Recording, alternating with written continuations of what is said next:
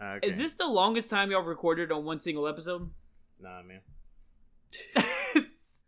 Hey, welcome to Big Facts No Cap, the number one podcast with plant based chicken fingers and fan page Twitter fingers. As always, it's your friend Phil, along with the guests Adrian and Paul. Let's get into it. Big facts. No, Cap. Big facts. no, Cap. no cap. Big facts. No, Cap. No cap. Big facts. No, Cap. Big facts. no, Cap. no cap. Facts. No, Cap. no cap. All right, Pelly Pyo. First guest.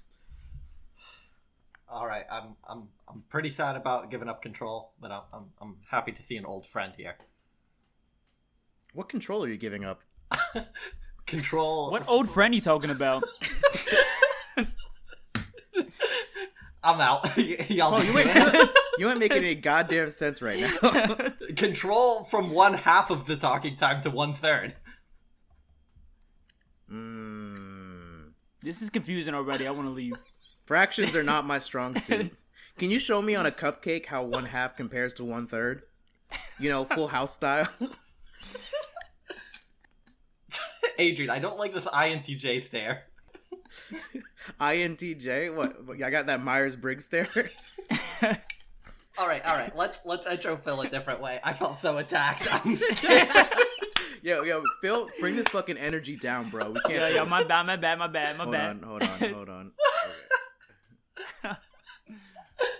Oh. All right, Paul, how you doing this week, man? I'm doing pretty good. I'm doing pretty good. I think uh, this is an important an important day for this podcast, Adrian. This is a uh, the introduction of us having guests on Big Facts No Cap. What a day. What a day. What a mistake. I agree. Uh, this is already a mistake. I'm honestly just go ahead and I think we named the title of one of our episodes. Skip this one, but actually, go ahead and just skip this one. Yeah, I don't think people are ready to hear Paul and Adrian have their views challenged by anybody else, by a third party. I actually came on this podcast just to argue for the people who weren't there to argue their point of view for dogs. How much I'll hate them for no reason. Phil, I want you I want you to know that if you say anything that hurts my feelings or is more funny than something I say, I'm cutting it out immediately Okay. during the edit. Yeah, our first guest on the podcast was actually Kevin Hart, but everything he said was so much funnier than what we said. We just cut his whole entire thing out. But actually, Phil, Phil, I've, I I am interested in this dog thing because I do think somebody needs to like speak their say, their pro dog say, into this Hmm. podcast. So And I think it should be a great orator and debater like Phil. Um, I don't want to get too into it, you know. I don't want to offend anybody, but That's not how we do this podcast. you gotta let go of that right now. I get it. I get it how people are not dog people, and I actually still found found that podcast very funny, even though I was like a huge dog person. Um, okay, one thing I do not agree with though is calling dogs smart. I think that's a cool thing because you're calling the dog smart for being a dog, and y'all are like, "Man, this dog can't do economics or some bullshit." I'm like, "Man, fuck y'all, bitch ass mother." if your dog can do economics, I'm taking that dog to jail. He's not, I'm not gonna own that dog. Uh, nah, nah, nah. Man, Man, if I had a fucking supply side dog, I'd fucking leave him on the street. You know what I mean, Paul? man, Yeah, listen, like- that's like saying your TV's big and Paul coming in like, you ever seen a cruise ship? It's like, yo, we're calling the TV big for a TV. this Dotson can fucking. Dude, I love how Paul or Phil really is. I'm gonna do this so many times during the episode. Uh, Phil really is the voice of the people right here. This he's really getting us right now. I think the problem is we're we're really gonna come off bad. Like it was fine when we, neither me or you were likable together, but now that there's somebody likable to contrast against me and you, Adrian, we're gonna go off real shitty. Uh, you know, I think it was Einstein that said if you judge a fish by its ability to climb a tree, uh, that's perfectly fine. Because uh, why would you keep a fish as a pet? That's stupid. Einstein. Ooh. But what did Einstein even really do? That's a legitimate question for Phil. he did not pay attention. I don't I don't know what he did.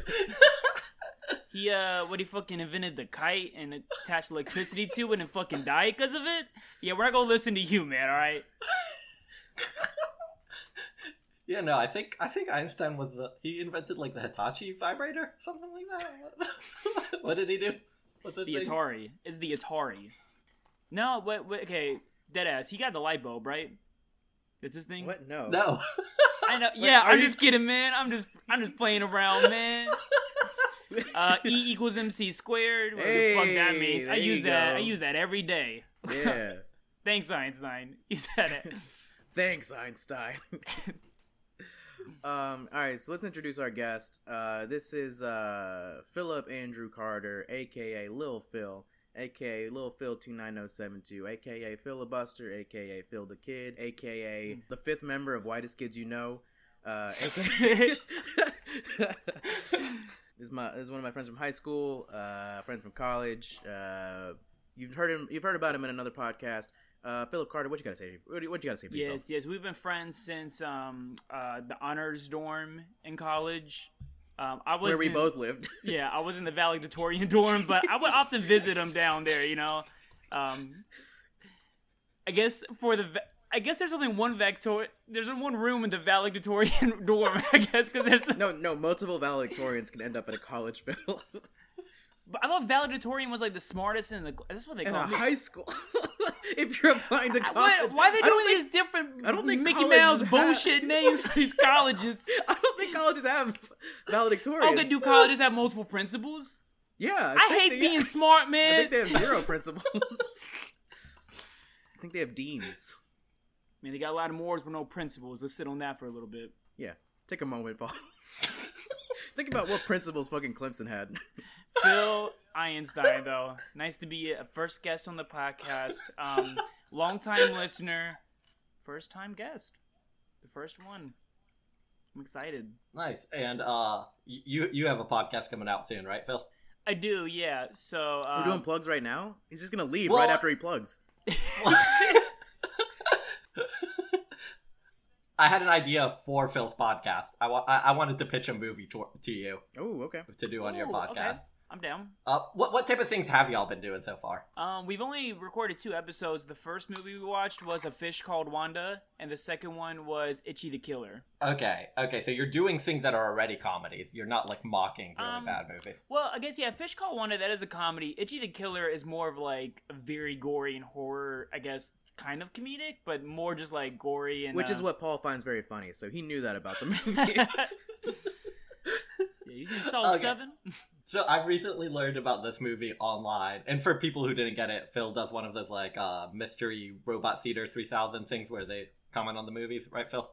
Yeah, we watch a movie. We, oh, we don't really add the comments in there. We're not planning on to it. Uh, we're just writing a song for each movie that we watch, and it has to be a movie we never seen before. So, like after we watch the movie, we take at tops an hour and we write a song about it, and then record us doing the song. Oh, very cool. Yeah, and it like has to be a movie they've never seen before because they do have a song locked and loaded for every movie they have seen. So Yeah. just to be fair, to get to get. Wait, does the movie ever win, and you can't find a way to mock it through song? Like the movie is too good. I think Phil feels that way about the Impractical Jokers movie. Oh, it's a hilarious movie, man. Can I plug that? Can I Yeah. just plug the Impractical Joke? That is a hilarious comedy. Very funny. Um, What do we got? Roger Ebert in the house? What is this review right here? man, I know who that is.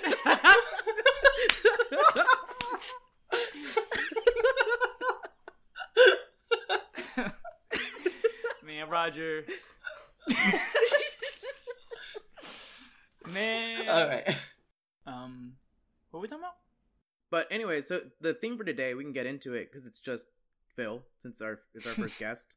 Uh, we have like a we have Phil gave us topics of what he wanted for the uh, advice columns today. Um, and luckily uh, for Phil, we're gonna still read out the columns. He's not gonna be doing any out loud reading, uh, which I think Phil has recently been uh, uh has a well, I don't know. Phil, you want to tell the story? Yeah, I'm trying to read these cue cards right now. Can I get some help with this? I'm just kidding. Um, we went to a museum, and my idea of a museum is like, you know, you don't have like a tour guide and he's not making you read out loud in front of your friends and two other people you didn't meet. But but that was the case with this museum, and it was like an old guy giving his riddles and stuff. And he opened this book every stop on the museum, and he was like, "Okay, one of y'all can you know read the riddle out loud," and we just went back and forth. And there were some words in there that I did not know how to pronounce. There was like some reference to like Greek mythology and stuff, and I was like, "Eh, I don't really know how to pronounce that. And like after I like mispronounced one word or like maybe asked him how do you pronounce this, he looked at me like dead in the eyes and he was like, "Hey, some of us here." And again, he's looking just at me. He's like, "Some of us here today are not going to be able to pronounce some of these words, and that's okay." and he didn't look at Adrian once throughout the whole sentence, and I was like, "Bitch, you talking about me?" I like- He's specific. So he was he was trying to be very kind, just very bad at it. He was like, you know, we're not trying to impress anybody today. If you don't know a word, it's fine. We can look it up together. What was the word? Was it like Acropolis? What, what was the it was a type of situation? bird that we didn't know. yeah, it was Mhm. like um uh what was it um cardinal. Just. Pigeon. um, yeah, it was boat. no, um, no, I forgot what. Yeah, it was some type of bird. Um, but other than the museum was cool, but I did feel pretty, uh,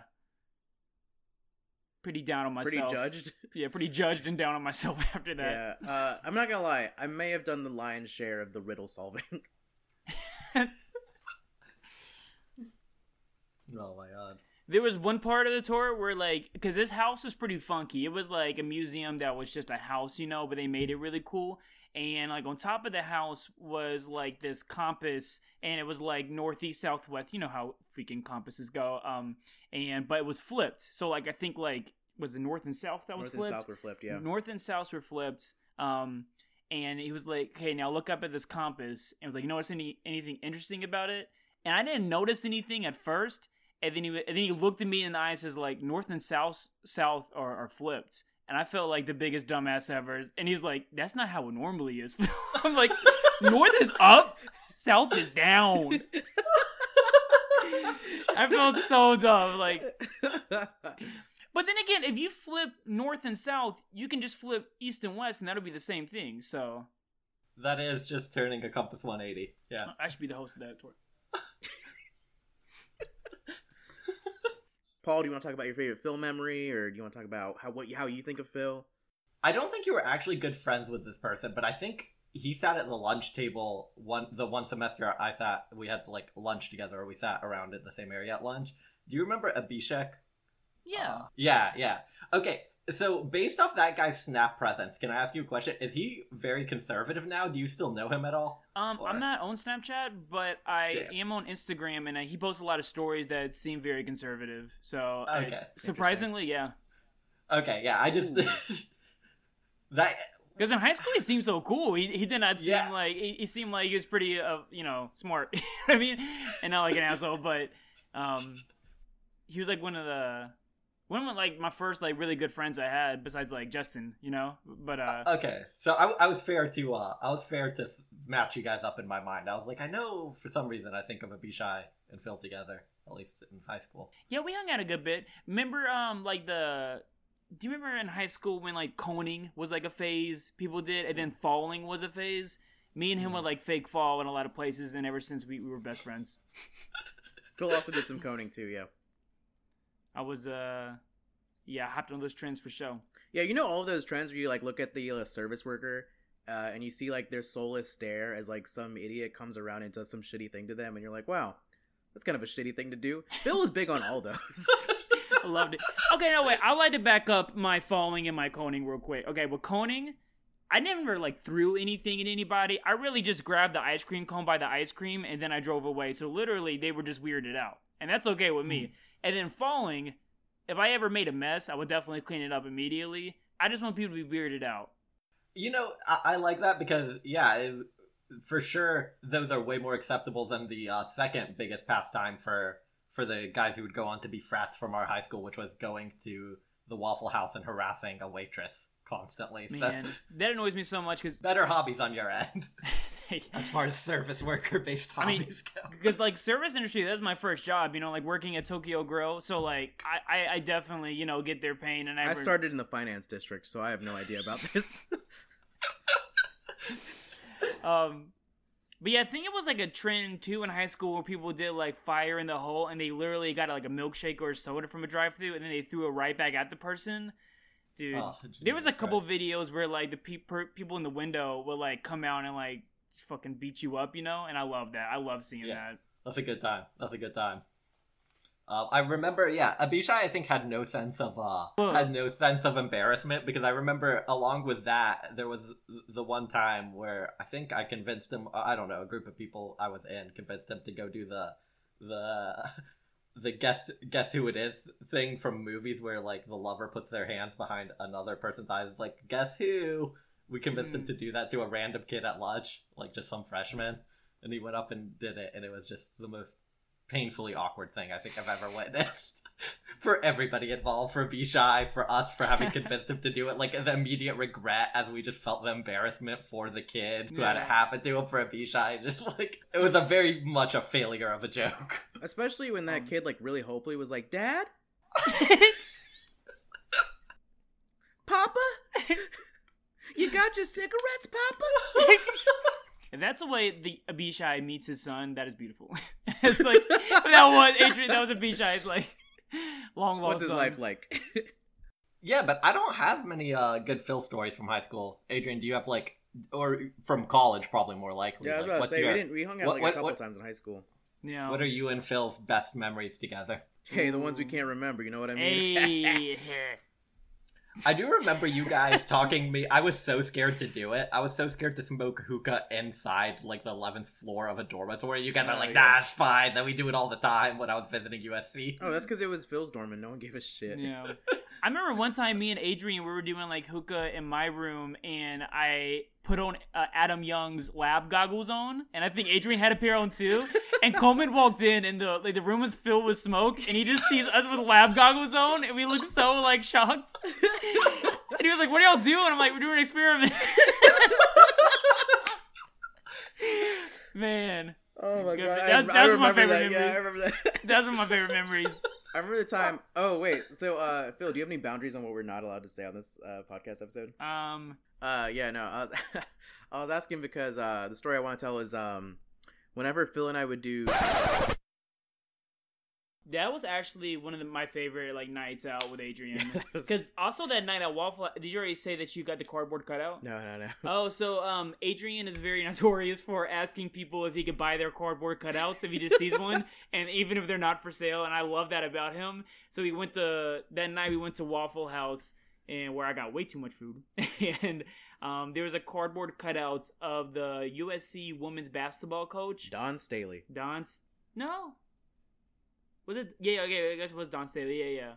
Um, and he got him. He got him, and ever since we like made a character, like a voice for that cardboard cutout, and that just Oh, do you mean the men's basketball coach? the oh, it was the men's oh, basketball. yeah, coach. men's basketball. That was oh, so that was the birth of Chad the douchey dad. Chad the douchey dad. Yeah. oh, so Chad was born that night too. So we got Jessica and Chad.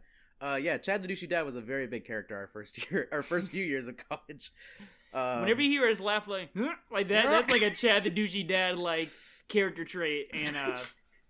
What a great cardboard cutout. And actually, full circle, my big boy job that I have now, that guy was at one of like our fundraising events or something, and I got to see him. And man, I don't know if the cardboard cutout makes you lose 10 pounds, but he was hunky. uh, full circle to when we used to watch Family Feud in the dorm and make fun of Steve Harvey for having big pants. Uh, Chad the douchey dad, he got some big old pants. he does have some big old pants. Got some big old pants, big booty, big old pants. Guys, I'm not sure who this is gonna speak to other than just you two listening. This would be a back. private episode, yeah. hey, hey, let's let's reel it back. Let's reel it in. Let's reel it in. Let's Reel it in. Um, I got the bag. so one of one of my memories of Phil that just made me laugh so hard when it happened was uh I was uh I was on the USC campus oh, with that uh, with that- a friend. Yeah, right. Yeah. With a friend, and I remember separately Phil happened to be with a friend or something, and we met up somewhere. Was it the And we horseshoe? just- like in that field? Yeah, yeah, we met up on the Oh, horseshoe. I know exactly Uh, what I you're know talking about. Yeah. and we were just like sitting out there laying down and there was like a lot of families like out there that day too it was like the middle of the day a lot of people having a good time like just remember this. enjoying life uh catching some sun and i think we just like looked up at one point and there was just like two kids playing tag like two six year old kids like a boy and girl just playing tag just like wow like what a beautiful moment like to think like we were all children once and we're you know we're starting to age out of ever being at that point in our life, and are we ever going to be able to recapture that sort of happiness, that sort of playfulness? And everybody was kind of agreeing that something was lost, but something else, maybe more beautiful and more profound, could be gained in adulthood as well. And Phil immediately pulls out his camera to capture the moment and just starts zooming in on the two kids, just getting real close up as their parents just are like. Oh, man. Kid standing 20 feet away with his camera phone out, just pointed right at their kid. Um, so I, I don't if, if you ca- if you catch if you caught that moment, I would like to see the pictures. If you if you feel the Ooh. emotion, You've definitely sent it to me them. before, yeah. It was actually a really good picture, and I edited it and stuff. Um, this is not making my case better. And so what he did is he went into Photoshop and he took the parents' uh, frowns and then he literally turned them upside down in Photoshop by cutting them out. And they loved that picture. Oh man, I remember how like bad that actually was just by the sound of my camera doing like button, and you'll be like, "What the? F- what is Phil doing?" Um, yeah, that that was a really bad start. If I would have not had my my ringer on, y'all would have been like, "Man, everything's good, man, everything's gravy." You just taking pictures of those Feels kids so fucking smooth. fucking smooth. Take my pictures of kids in the park. he's, he's taking pictures of kids in like that normal way, that cool way. Yeah, artsy way. I posted on Instagram, got like 20 likes. So Oh, who's laughing now? 2013, that was a big deal. It was, bro. That was like a record. Now Tekashi 69 comes in with a 1 million live on his Instagram story. I don't get I it. did think of you as a Tekashi of USC, so that's fair. Hey. You listen to Tekashi 69? Uh, like the meme songs, not, not Yeah. heavy. Yeah. That's been a, an inside joke. Whenever Phil does something dumb, I ask him if he wants to take the Tekashi Six Nine quiz, which is, "Are you dumb, stupid, or dumb?" Huh? oh, dude, Paul, I like that hat. Oh, thank you. Yeah, you you've been to this restaurant. Uh, shout out to uh, Hard Rock Cafe? Soul. Soul.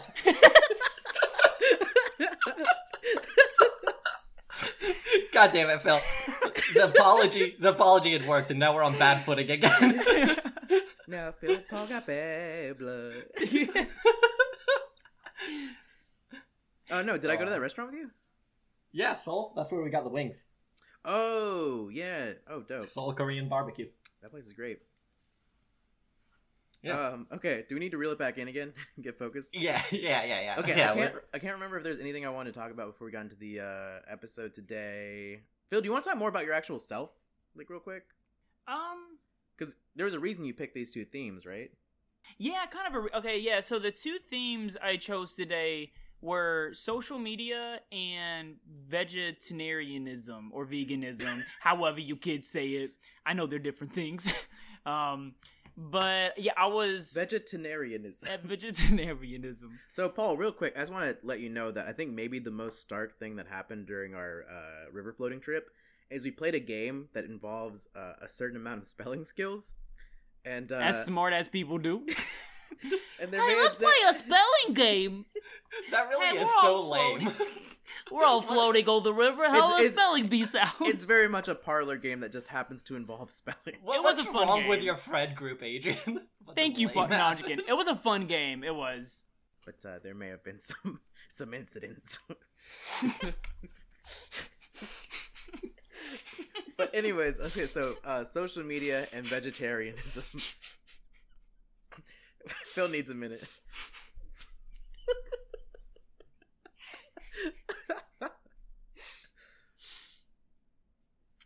All right. um. Yeah. So the two uh, topics I to- chose were vegetarian, veggie eaters, um, slash veganism, and then social media. So the reason I chose the plant based diets one was that I was vegetarian for probably all collectively, like the years of my life, maybe like three, four years, but it was a very on and off. And then I was pescatarian for two years. Yeah, so if you count up every hour in which Phil didn't eat meat, he's been a vegetarian for about a three fourths of his life. whole life. Yeah. um, but and then uh, so I- I've always was interested about hearing people's point of views of why they chose those diets. For me, it was always more of like I want to kind of get healthy and be more fit, and when I eat proteins, I just I don't know. I, I don't like. I'm, I'm not don't cook for myself at all. So when I go out to eat and order something, it's usually not the healthiest. You know what I mean? Like burger. You know what I mean? That's that's it's a tasty meat, but I know it's not the best for me. Can you give some more examples of tasty meats? Oh, okay, okay. Burger. Hey, uh, Paul still here? You know what I mean? yeah. Um, hot dog. Uh, as you He's West like Mitt Romney. His favorite meat is a hot dog. hot dog, or as you West Coast people call it, wiener schnitzels. Am I right? Y'all got a wiener schnitzel. What's lit over here, bro? Um, but yeah, I really just did it for health reasons, and because I always felt so bloated too. When I, during my college year, when I ate like heavy meats, I felt so bloated, and I would like just shit all day. And I was like, let's try a plant based diet, and it actually kind of worked for a while, but I lost way too much weight. And pesca, I I started to become uh, pescatarian, just ate fish, but uh, man, it gets smelly. I tell you, Paul. Um, and I just want to hear people's point of views on it because I also hated people like shaming or people who are vegetarians or vegans or pescatarians shaming people who do eat the meats that they don't. And I always found it really corny and kind of like I don't know, stupid. But So, so wait, wait, wait, Phil. Do, do you still eat pussy, or is that on or off the menu now? ooh, um, now I'm like DJ Khaled, bro. Kings don't eat pussy. I'm just wait, kidding. did DJ Khaled really say that? Yeah, yeah, he said that DJ before, Khaled yeah. said, uh, "I don't eat pussy because I'm a king" or something like that. It was it was a horrible statement. It was not good. Shout out to my Arab brother. I, I honestly think because Phil is from like somebody I remember a lot from high school, I'm regressing. what Yeah. was the second? T- oh, social media. hmm Social media is another thing where I just kind of like sit back and observe.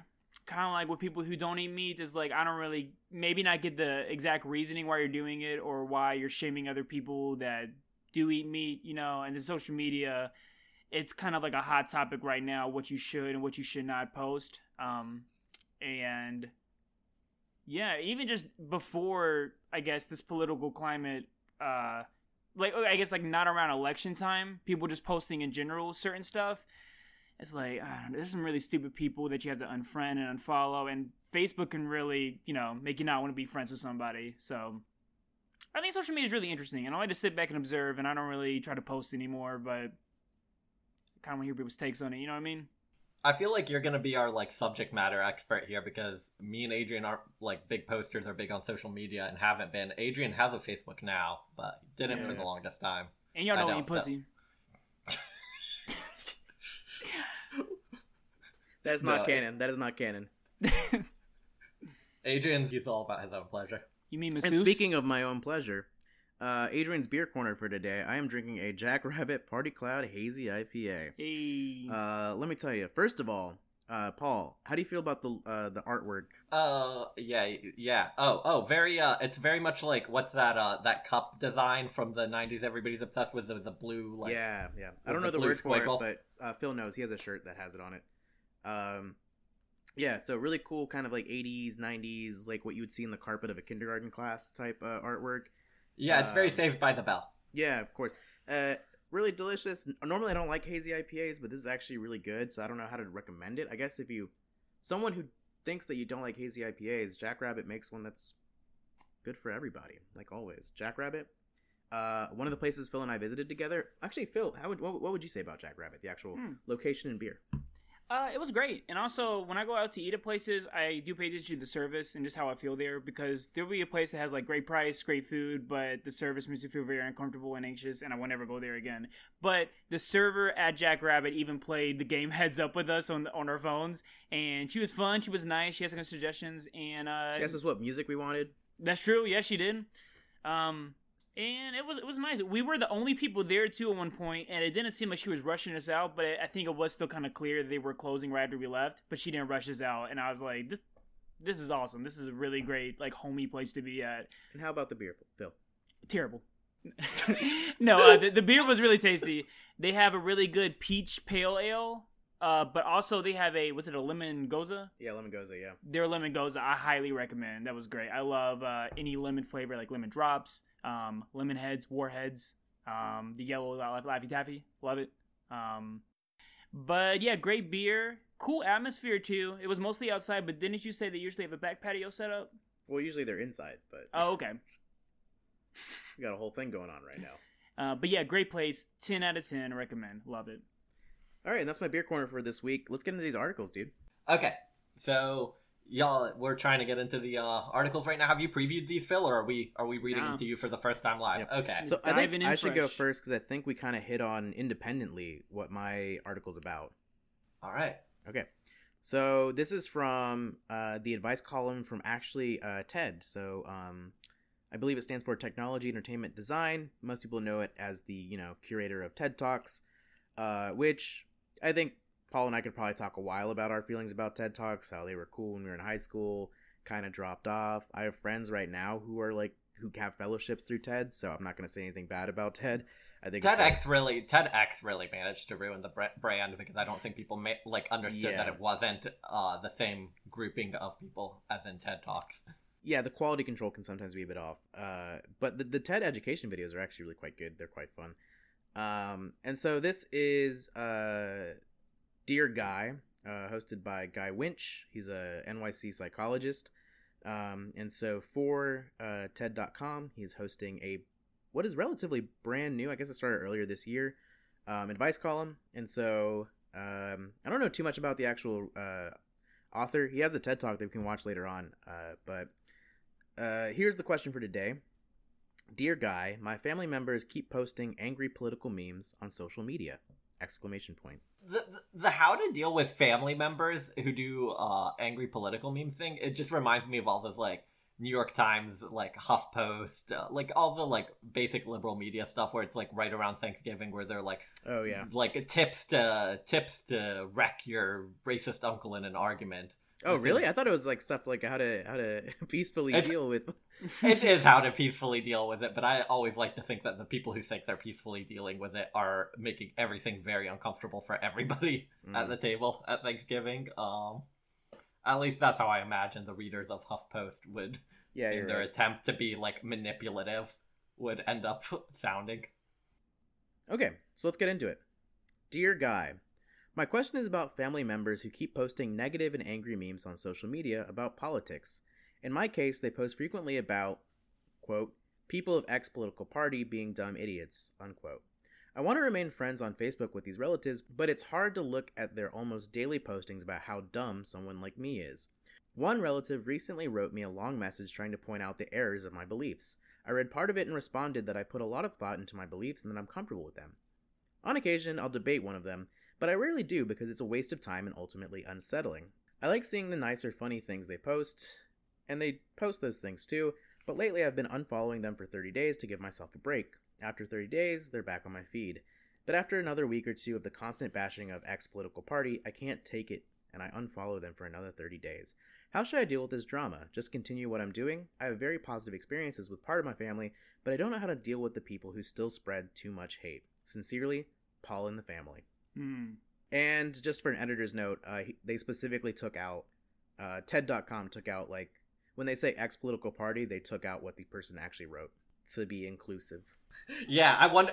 Yeah, I wonder what the guy who writes to TED.com what, what political Hey, party maybe he's like a, uh dark web, uh, dark web intellectual libertarian. Yeah. To be honest, I can actually relate to this problem a lot, but I don't really make it a problem. I think he kind of answered himself within his question by saying I unfollowed them for 30 days. Well, he's actually using that term wrong. There's a snooze button you can use, and that snoozes them for 30 days where you don't see them for a month. But if you just unfollow them, you'll never see their post again unless you start following them again. So there's a lot of relatives I had. Um, some of them I unfollowed, some of them I just unfriended, depending on how much I like them and how much money they give me for my birthday. Uh, so That's great advice. yeah. Uh, the, other than that, I mean, if you're not gonna be somebody's Facebook friend, like, and they try to add you, you know what I mean? You could just say like, "Oh, I didn't see that friend request. I'll check." You could easily fake not being on social media rather than dealing with an old person who's stuck in their ways. But that's the whole point, right? Is like Facebook gives you that really nice out where you have the unfollow button, right? Like Yeah. that specifically was made for you have a relative who's a you know a grandparent, uncle, or whatever who's weird, and then you just don't have to see their posts anymore. But you don't have to let them know that you're unfollowing them. Also, yeah, and also when you unfriend them, I guess they don't really know unless they search for your page. So that is actually the best option. Yeah, unfollow them, and then they'll just think like, oh, if they haven't been reacting to my posts recently, I guess they're just not on Facebook because they're friends with me, and I don't know what the unfollow button is. No, yeah, I feel like that's the right advice, right? Like, uh, the, you, your opinion, and if you argue with like a family member on Facebook, unless you feel like you really have sway with them, is like there's a hundred other people telling them that you're just a little shit lib. Uh, Yeah, you're yeah, just a yeah. little Yeah. shit lib who was liberalized by their professors because you, you're presumably younger if you're writing into TED, so you're probably like in your 20s and they're just going to be like ah th- those socialist universities makes them think this way they're not going to be like oh good point so Yeah. i mean like yeah you either got to unfollow them or put up with it right like what is even arguing with them going to do There was a Dear Amy Yeah. article I almost brought up that was in that exact situation where like his mom was mad at him. She was she regret the fact that she paid for his college because she thinks she paid for him to be indoctrinated into liberalism. and so I would say that this is like comes down to like the very like new Gen Z millennial thought uh process of like take your mental health first and like who who gives a fuck? Unfollow people who are like upsetting you on a daily basis. Like i, I should take my own advice because i have a one friend who i just worked with at a job for a while who posts stupid libertarian stuff every day but i love hate it so much. Like i love the anger that it brings in me. Mm. but like i know it's bad for my health phil do you get that at all is there anybody who posts really stupid stuff but instead of like upsetting you it like brings you enjoyment to read how stupid they are Kind of, yeah. And actually, I was talking to uh, my good friend Patrick Fowler and Christian Williams, who are two hilarious comics in Columbia, South Carolina. We were talking about this one other comic that we're friends with on Facebook, and he just posts like very raunchy stuff sometimes. Like one time he posted on like. How many of y'all bitches had a threesome? we love it. like it's so we would never post something like that, but it's very entertaining just to see how like upfront he is. Um, other than that, man, it's like you gotta take in like what are you going on Facebook for? I use Ooh. Facebook a lot to keep up with my friends who I don't, I guess, care enough about to actually text them. You know what I mean? Or just Mm. to keep in the loop, and also events on Facebook. You know, um, a local brewery they having a food truck tonight. That's very useful for Facebook. I'm not really going on there to check anybody's political views. I'm really not. Um, I'm going there to see, make sure everybody, you know, they good. Um, what food trucks are out. Um, and I feel like i want to see pictures of mountains when you go hiking that's. Uh, I don't really want. oh i want to see that i don't want to see pictures of your kids or your pets but i do want to see pictures of like landscapes That's cool. Yeah, landscapes can be cool. Um, I would love to see some pictures of dogs. But another thing about the political thing, like I, I will have like a um, a reinforcing narrative on who you are. If it's like a you know a positive political thing that I definitely side with, that that'd be awesome. If I see that from you.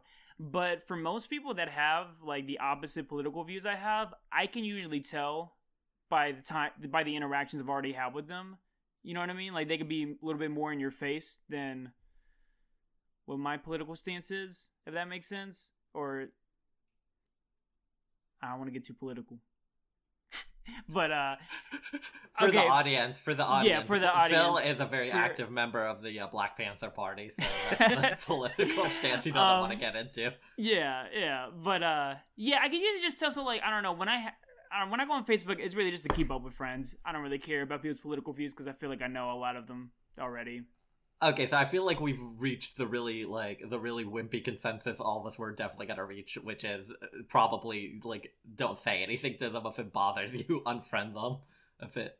Yeah, like when I see like old family members post stuff on Facebook that uh, is very conservative, um, or like I'm still Republican, who else can share this status? Some shit like that.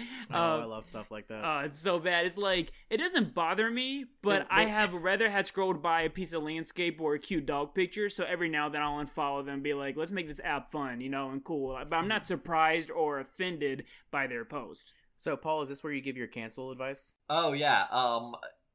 Well, so isn't unfollowing really like the micro version of canceling? Like you're canceling them for yourself, right? Yeah. Do, Phil, do you do any of these people? Do you just like have like personal beef with them? Because you should start compiling this information so that if they ever make it big, one of his uh, facebook friends is Ja Rule and they've been beefing for a while um no i mean i mean there's some few people where like okay i don't want to be associated with you at all i think uh yeah i just i don't want to be on your friends list at all i don't want people to see this profile and be like oh phil's a friend or mutual friend oh this is you know phil's fucked up for doing this you know what i mean so there's a few people like that like uh Yeah, there was this uh, white person in the battle rap community in Columbia that openly used the N word, and once he started making statuses with the N word in it, I'm like, okay, I don't want to be associated with this person at all. I'm just unfriended them. Um, All right, Adrian. All right, let's get into this answer. Let's see what this uh, TED educated man has to say, as opposed to us little dum dums. Uh, dear Paul and the family, you are so right, and you are not alone. Our political polarization is dividing friends and families and actually causing stress to a majority of the population. And causing stress is a link, so I'm assuming it links to a study.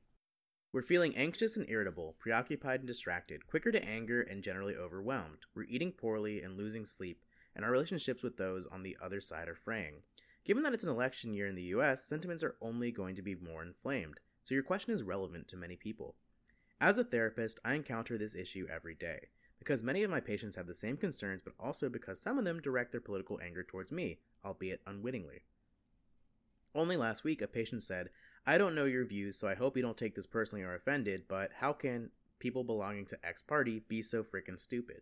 And yes, I was on the frickin' stupid side of things. libertarian. Yet, yet I didn't take their comment personally because they did not mean me personally. Neither do most people who post about X people in X party being dumb idiots. Their anger is usually directed towards certain public figures or political factions, not every individual in those groups. More importantly, I wasn't offended or angered by my patient's comment. As a therapist, it's my job to understand the person sitting in front of me. When you truly understand someone, when you see their perspective and get why they have the feelings and beliefs they do, something happens. It's really hard to be angry at them. Sure, I may not agree and I might not even and I might even think that they're distorting the facts, but once I understand them, it's hard to be upset with them for not having those feelings. Okay, can I just say? Can I just say what? What is this? Why is he talking about his relationship with his therapist? That's completely different and would No, be handled is- in a completely different way than your relationship with your family. Well, I think he said he is the therapist, right? And he said a patient Yeah. said that to Wait, him. I- The his woman's his doctor? relationship as a therapist with his patient, and it's just like that doesn't matter. That's a whole different situation. That's a whole different ball game. It's way Like more you- transactional. Although Yeah. apparently, according to Phil, these relationships in the family are also very transactional. yeah, That's true, you that's dead, true. no more birthday money. yeah, we'll talk about this later, but I, I agree with that. Um, it's really hard to be angry at them. Sure, I may not agree, and I might even think they're distorting the facts, but once I understand them, it's hard to be upset with them for having those feelings. In a nutshell, that's the solution to dealing with angry relatives on and off social media. Understanding. God, this sounds like some what? What? Never mind. um, uh, I know that some people reading this might think that suggesting one-word solutions to complex problems is frickin' stupid, but we tend to think we understand other people, especially friends and family, far more than we actually do. The better we know someone, the more confident we feel in our ability to assess their point of view without asking them, and the more prone we are to getting it wrong. And again, getting it wrong has a, a source link to it. Understanding doesn't happen automatically, even for therapists. You want to understand a person, to approach them without assumptions and with an open mind, and to ask questions without judging the answers. When you say, on occasion, I debate one of them, but I rarely do that because it's a waste of time and ultimately unsettling, you're falling into the same trap that most people do. Hoping a debate will resolve your differences and bring you closer. Debates are not about understanding someone better, they're about winning and trying to change someone's mind. That's why debating your relatives leaves you unsettled and why it's probably no treat for them either. It doesn't increase understanding for either of you. So here's what I suggest. The next time the people who matter to you post angry messages that upset you, try to view it as an opportunity to seek understanding. A recent study about managing political differences on social media found that the most effective way to minimize conflict is to highlight past interactions and shared interests. Ask your family members to tell you why they feel the way that you do, and then help them understand why you feel the way that you do by following the below steps. Adjust the phrasing so it sounds like you. Okay, okay, just uh, uh, this pisses me off so much. I don't I know. fucking hate this Answer. It's like yeah. the, the the problem the problem in our country it's like it's also why they tried to like hide what political party the question asker It's was all coming about from. unity. and it's just like it doesn't it doesn't make sense in the context of politics in america there's one side that's always aggrieved violent angry and hateful and another side that's on their back foot trying to stop that hateful messaging and i know some people will listen to this and be like oh but i like the whole like aren't we really all the same and we don't understand each other. No, that's clearly not fucking it in this country. Some of us are trying to make it a more loving, accepting place for everybody to live in, and some people are reactionary bigots eh, This whole like, oh, we're gonna hide which one it is because it really could be go be going either way. That's not cute. That doesn't make sense, and I don't like this whole I don't know equivalency shit that people do to try to sound smart. Like, really, the problem is that we're further apart and not closer together, Mm. and that's what they're trying to do here. And it's not the same. It's not the same when a right wing bigot says some right wing bigoted shit as when a left wing person says something stupid, as when like a Tumblr girl says something. Those aren't equivalent things, and stop trying to make Yeah. them that way. I also think when uh uh when he says like um you're falling into the same trap most people do, hoping a debate will resolve your differences and bring you closer.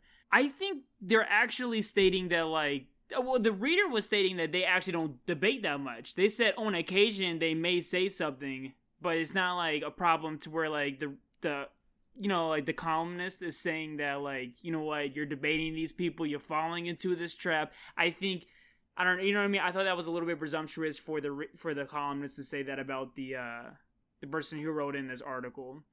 It's like they're not really trying to debate everybody on Facebook. That's not their problem at all. But now they're listing a step by step their version of a debate. It's like, hey, don't debate them. Just let them know why you feel this way and understand why you feel. That's the that's a debate.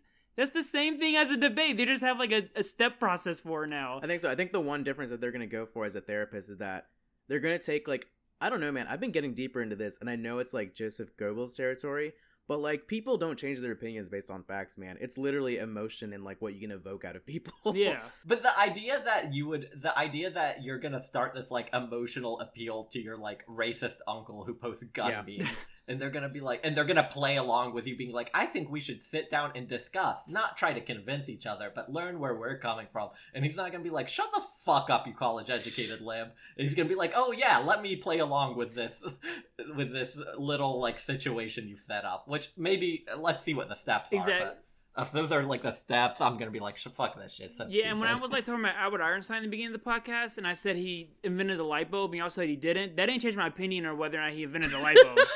I know he did, and y'all are wrong, and it's okay. it's All right, hold up. I'm gonna read these uh, steps real quick. Uh, it's pretty short, so it should be pretty easy. Uh, step one: cut a hole in the box. Step two: put your dick in that box. Step three: make her open the box. All right, so step one from Guy. Start by taking a moment to comment on a recent post of theirs that you generally liked or appreciated. For example, Hi, Uncle Eddie. These pictures of your twins' birthday party were hilarious. Who knew they could get that much icing in their hair? Uh, step two frame politics as an interest that you both share rather than as a point of disagreement. For example, I know how passionate you are about being a member of X political party and how deeply you care about the issues. I'm passionate about them as well. That does nothing. yo. So anybody. they're saying that you talk to your uncle Eddie and like, yo, I love the baby pictures, and I see that you're also a libertarian. Let's chop it up. Let's get the chop in this fable. That is such and you can't be mean to me now because I complimented your yeah, children. yeah. That's a horrible segue. That's so bad. I don't know how sequential these steps are. um, step three: invite them to a conversation. For example, I'd love to understand more about your feelings slash beliefs, and I'd love you to tell. I'd love to tell you more about mine. This isn't about me changing your mind or you changing mine. It's just so we can understand each other better. Uncle Eddie, this is important to me because we're family. Ooh. Ooh, this step you also do without blinking, making constant eye contact. Uh, yeah, I'm not gonna lie. This is like some uh, who's the maiden get out? like the way she talks. With like a grin slowly creeping onto your face as you say Yeah, this I'm not gonna lie to you. If someone said this to me, I would be like, "No, you fucking freak! Fuck away Yeah. from me, dude." I'm already siding with Uncle Eddie. I don't know his political views. Uh, But he's I feel right. like yeah, he's right no matter what. Support him on Eddie 2020, Uncle Eddie 2020. um, yeah, if I was Uncle Eddie, I'd just respond with like, you know, there's an unfollow button, right? I'm gonna keep on putting icing in these babies' heads. Jesus Christ! I know Adrian had the best reading out loud, so I'll read step four. All right, End by. Sound it out. End by giving them permission to decline your invitation. and also use it as an opportunity to ask them to limit their use of offensive terms. What? He can Uncle Eddie can only say the N word so many times during your conversation.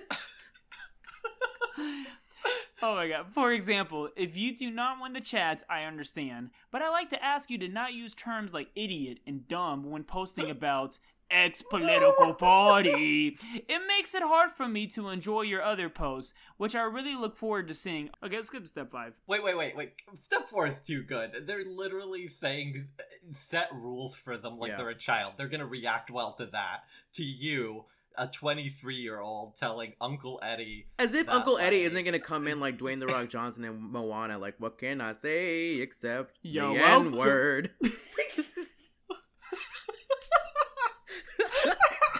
That was a Moana bonus track. yeah, I don't know, man. This seems like the most like milk toast Mickey Mouse bullshit I've ever heard about trying to start a conversation. This is what like white women think they mean when they're like, let's start a dialogue, and like, who's engaging in Oh. this? Ah, jeez, yeah. No, nobody is gonna join the conversation on your terms. Nobody's gonna agree to your weirdo bullshit way of framing things. He's gonna just be like, "You're a fucking moron," and move on. Jesus Christ. Mhm. Alright. If they accept your invitation, thank them for agreeing to chat. Ask them an open ended question that's specific to them. For example, I can tell that supporting X political party is really meaningful to you. I'd love to hear more about that. Let them reply and make sure to not interrupt them and tell them why supporting your party is meaningful to you. Then invite them to ask you a question. Oh, I was just saying, yeah. This is like they're so out of touch with reality. Like this person is not gonna join the dialogue. They're gonna accuse you of being a democratic pedophile and helping the Clintons run that pizza shop with all the children. in Comet the pizza. Okay, yeah, I'll do the next step. Wait, it's just the same step. this you is go the ahead. same go step, ahead. yeah. We'll popcorn every word. If They, decline, your, invitation, to, talk, or, refuse, to, answer, don't, be discouraged. wait, To, see if, they, they. this is, I can't even read aloud by myself. Okay, you got this. Uh, wait to see if they continue to post inflammatory messages. While some people won't acknowledge their wrongdoing, they will change their behavior. But if they ignore you and keep up the hate, back to unfollowing them you go. Pal, what I'm suggesting you do is by no means easy. But given the peacemaking powers of understanding, I believe that investing the required patience, maturity, and emotional effort will be worthwhile. If even a small percentage of your attempts to seek understanding resulted in conversations and acceptance of differences, you'll not only salvage meaningful relationships, but you'll significantly reduce the stress and anger to which you're exposed to, and that you yourself must feel. What's more, you'll be demonstrating something that we all know deep in our hearts the power to bridge the political divide lies in our own hands. Guy. Yeah, I feel like a lot of stuff he said in this response was wrong and not good. And I feel like, okay, so his approach is almost like the sneaky debater. You know, somebody you'll see at a party and they're like, "Oh, okay, you got this shirt on. You know, uh, do you know what this means? You know what I mean?" Or like, or, Oh, oh, wait, have I told you that story? Or you, is that something that happened to you too? Oh no, but I think there's a lot of different people like that who will try to do a debate but do it very nonchalantly, and that really annoys me because like you're not trying to have a debate of whatever setting you're in. That happened And- to me once, yeah. Oh yeah, what what's happened? your, what's your story? um, no, Paul, I, do you have I- I came across a lot of people like that. Yeah, no, I, I very much like what Phil is saying. Actually, like hits home for me. I very much feel that like the people who think that they're doing some sort of manipulative game. Yeah. It's like we all see through you. Yeah, asshole. like you're trying to start an argument on purpose, and it's like, ah, it's just uncomfortable. For me, I was uh, I just got back from Portland and I uh, I went to a recreational weed shop and uh, I bought one of their shirts which had like a I think it was like a Wicca uh, symbol as like part of their iconography and their logo.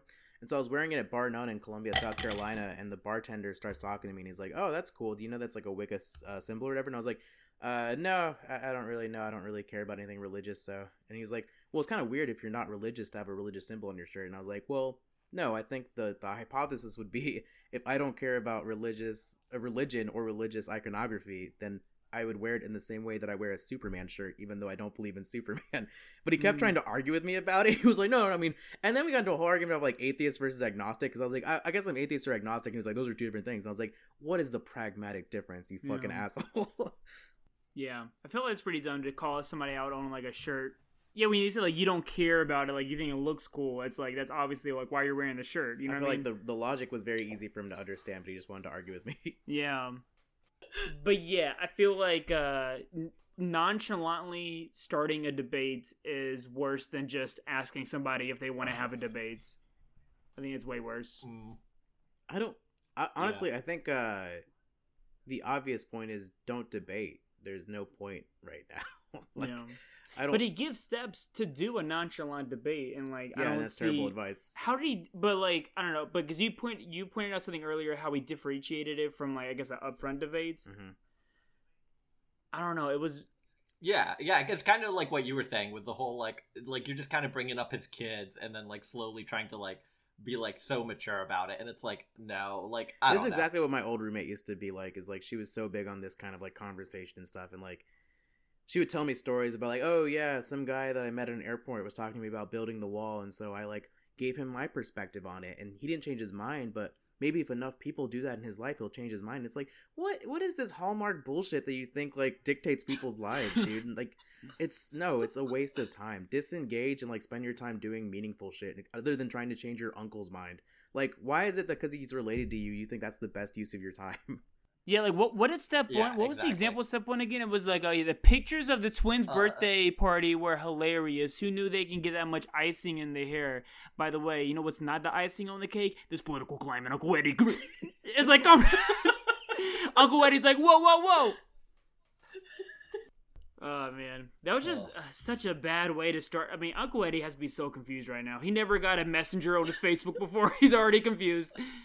He didn't post the picture of the icing in the twins' hairs. That was his wife. That was part of the Eddie Carroll Smith Facebook page. And uh, now they're just talking about ex political party. oh wait, his uh, so his title of his TED talk is "How to Turn Off Work Thoughts During Your Free Time." Hmm. uh, spend your time arguing with your uncle on Facebook. There you go. That that's how you should meaningfully use that time you gain back by not thinking about work is with very boring debates with family where you're oddly oddly formal. Uh, Phil, was there anything more like uh, broadly that you wanted to say about social media or anything, or yeah, with with your when you brought that up that idea, what did you think Um, we were going to talk about? I don't know. I see a lot of different things on social media that I just think about throughout the day. Like as, I, as I'm scrolling, like why did this person post this, or why do they feel it necessary to post this? Um, so not really. I feel like if you're using social media and like you're happy when you get on it, then keep on using it. You know the way you're using it. Ooh, I feel like you, there's so many different ways to use social media, and some people see it as like very depressing, and I, I agree with them. But you have to look at it a certain way, and sometimes it's not always for you. So I understand that too. I just say you know be smart about it, be smart about it, and make sure that you know mental health comes first before posting a picture of anything. All right. Um. So Phil, as as a uh, as a vegetarian, and uh, um, I assume you reformed vegetarian. as a reformed vegetarian. Wait, what are you now, Phil? Pescatarian? You, you had a lot of things going on. I'm I'm not 100. He's eating a lot of chicken during this trip. I'll tell you that. Yeah, I've been eating a lot of pussy. A lot of. um, no, no, no. Um, I've been eating a lot of fried chicken. Uh, I don't have any diets. If that's your question. Sorry. Yeah, to answer your question, I am not restricted in any way possible. Okay. So maybe you don't read this currently, but I'm sure back in the day when you were the blog Vegan Warrior Princess Attack exclamation point. So every night before I go to bed. yeah, that's what I expected. they have an advice column built in. Uh, so it's two people. They do a podcast together. Shout out to them. Podcasters can't do any wrong. Podcasters are all beautiful. Hashtag love the pod. Uh, Nicole, Salute. Nicole and Callie, and they do a unapologetically angry, feminist, anarchist, vegan, anti-capitalist podcast. Ooh, actually, I'm into that. Yeah, yeah. That's cool.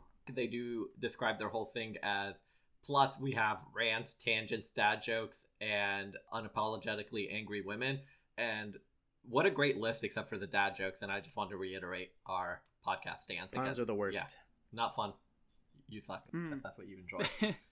Um, but so I brought in actually their second advice column they did in 2015, June 9th, 2015, for this episode for you, Phil. And it was uh, Vegan Warrior Princess Attack advice number two. And the question, title to the question is Is it okay to eat roadkill? Ooh, I love this already, Paul. And so it's actually not a long question. We could jump into it. It's just literally the question is Would it be okay to eat roadkill? My eight year old granddaughter asked me, all on her own! Exclamation point. If it would be okay to eat roadkill. How do I respond? First off, congratulations as your eight year old can ask a full fucking question. Move on. All on her own, she made a question. oh, sorry. Go ahead, Paul. I'm sorry. That's it. That's it. That's the question. I, I don't know if uh, Adrian pulled it up for y'all. Okay, okay. Yeah, we got it. First, I'm gonna say I've never seen a piece of roadkill that I'm like, oh yeah, I've had that meat before. Let's take it home. Those suckers left it on the road dead. Like I'm never gonna see a squirrel or an armadillo or whatever else I see in South Carolina. Wait, you wouldn't eat squirrel because you're afraid of squirrel, right? Or is I'm that like very the way you, afraid of squirrels. Is that the way you overcome that fear? I'm not afraid of a dead squirrel though. I'll eat the shit out of that, but uh, I just never had it before. If I have a squirrel once at a restaurant and I like it, then the next time I see a dead, you know, roadkill like squirrel on the road, I'm gonna take it home. Best believe that. Well, my But, question uh, is, what if you hadn't had meat in two years and you were you were avoiding meat for ethical reasons? Would you Ooh, would you then be like, dead? is it already okay to eat it? Because now it's dead. So is am I in Oh the clear God. ethically? I love that question, Paul, and my answer is yes, hundred percent. Okay, if I was not eating meat for like years and years, and then I saw a deer was killed and it wasn't meant to be killed, and I'm like, listen, I didn't do anything. I don't know who's gonna pick up this deer, but it's pretty freshly dead right now. Uh, and I knew how to cook deer at that point. Then yes, I would take that deer home. I would make a nice, you know, deer cheddar biscuit based soup or whatever you make out of deer, and That's I, not I what would eat it. deer. Um, Zero percent. uh, I would make some deer jelly biscuit donuts. uh, I would make some deer, um, you know, deer. I, I would just make deer. I would just eat it fresh. I would just eat the hoofs. Whatever you do, I'm in. I would do it. I think ethically, there's nothing wrong with that because, like, people say who are like vegetarians, they're like, uh, you know, I'm not gonna go eat a burger, and even though people say like that animal was already killed. You know what I mean? They're going to serve her no matter what. But it's like, yeah, but if you buy into that, you're getting them more profit. And they're going to be like, oh, more people are er- ordering burgers. Let's keep on killing these cows. So if a deer's already killed and somebody just hit it on the way home, they're going to leave it there, then yeah, that animal's just going to decay or fucking turn into a ghost. You know what I mean? It's gonna decay or turn into a ghost. Those are its two options. or you can eat it. So yeah, I would say eat it. Just eat the deer. But I don't know how to cook a deer, so you know what? I probably wouldn't. And it's not really the cooking thing. I, I was gonna ask if you're confident in your abilities to like, even with To something butcher s- it. like, yeah, to butcher it. Like even with something smaller like a squirrel, you're gonna get all those organs out of there. You're Mm. gonna like pull out the good cuts. What kind of car was it hit by? Prius. Ooh, electric or half gas, half electric? Do you know what a Prius is? You can get half gas, half electric. Well, your dad's a car salesman. I don't know these things. Uh, to answer your question, I am not confident in cutting out the right organs of a squirrel. That's that already. To answer your question, Paul, I'm gonna bring in my quick take of being vegetarian for a year. Uh, a lot of it was because I wanted to save money. So, ding, ding, ding. If roadkill's free, my dude, uh, I can learn the butchering on YouTube. I can learn how to jerky a deer. I can learn how to like make possum stew. Uh, I'm into it. Yeah, I would eat roadkill. Yeah, either way, still, I'm not gonna eat a freaking squirrel. You're disgusting. Ugh. I've eaten a rabbit before, which is pretty similar. Hmm. If I hit a cow, then yeah, I would love me some good old bacon blue burger. But if I hit Wait, where are you getting the bacon from? Is that also from roadkill, or are you buying bacon? the factory cow was bacon? pregnant, black and blue burger. That's what I'm gonna say. because you punched it up before you. Yeah, I bruised you it butchered up. it. you did a little Rocky like training in the freezer, just No. like bah, bah, bah, bah. now you black and blue baby. Is that how they make black and blue burgers? they give it a Rocky and they just beat it up. Sylvester Um, Stallone. No, honestly, bro, if I hit any roadkill, I mean, like, I really wouldn't know what to do with it. Like, I, I, I'm not even good at cooking my own meals in general. I don't know how to butcher one, you know. Uh, so I'm not gonna take it to a butcher and be like, do your thing, you know, and drop some stacks there. I'm just gonna eat some imitation Morningstar stuff. But, uh, but hey, if this eight year old knows how to butcher a cow or butcher a deer and make a good like dinner for her family, then yes, you know what, I support that eight year old hundred percent. Uh, I'm gonna say a really quick shout out. I think what she's referring to is is is it okay to eat at the Roadkill Cafe, an actual cafe on the way to Swansea, South Carolina? And uh, yeah, I think it's perfectly fine. I think it's a local business. You should support local business, even if they have the most disgusting name you could possibly ask for. All right, well, I'll jump into it. The answers are from both Nicole and Callie. And Nicole, I- I'll just go ahead and give an overview. Do you guys want to read Nicole's? It's a, it's a little bit more like slanted towards like she really concentrates on the fact that it's a granddaughter and how you would discuss this with a child. And Callie kind of jumps into maybe the more like the the issues for adults to think about. I mean, let's go through both. Maybe we don't have anything to comment Okay. about Nicole's, but we'll we'll hear it. Yeah. So Nicole says, Hey, I'm sorry. Before we go into that, I'm gonna get a beer real quick. Do it. You want anything? Okay.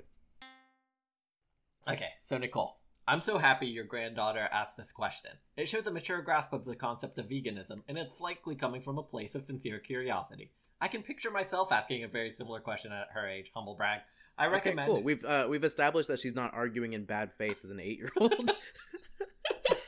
Also, if I had an eight year old and we passed like a dead deer and she was like, "Can we eat it?" I'm so scared. I, I I don't I don't know why I didn't touch on that beforehand, but that is like she even opened up with like my family's vegan or my family's vegetarian, but my eight year old asked why if we can eat this dead deer. It's like, yo, your eight year old asked you if you can eat a dead deer.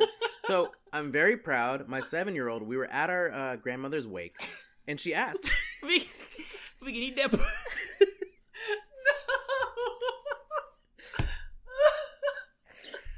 Oh, my Which I think shows really good critical thinking skills on her part. Mm. Yeah. I don't feel like we're feeding her enough, which is actually paying off. I think that money that we're paying to that Montessori school is really paying off. I recommend encouraging her curiosity by answering her questions seriously. Tell her you are proud of her for thinking things through and asking questions. Your version of vegan might be different from mine, but I would probably say something along the lines of roadkill would be okay to consume ethically. But since I don't think it's okay to kill animals for food, I've stopped seeing animals as food. So for me, I wouldn't eat roadkill, even though it's okay because the animal died on accident. Ask her if she knows what ethically means. If she doesn't, say it means that when something is right versus wrong based on what you believe about right and wrong. Like you think it's wrong to kill animals for food, and most people think it's wrong to kill another person. That is, if you want to give her an answer. I think an even better conversation to have would be what do you think? How did you come up with that question? Because I'm not getting enough vitamins. I'm starved. Because I can smell the B12 in that roadkill. Mom, like I am protein deficient. I want to eat Yeah. the animals on the street. Yeah, this tempeh ain't doing shit, mama.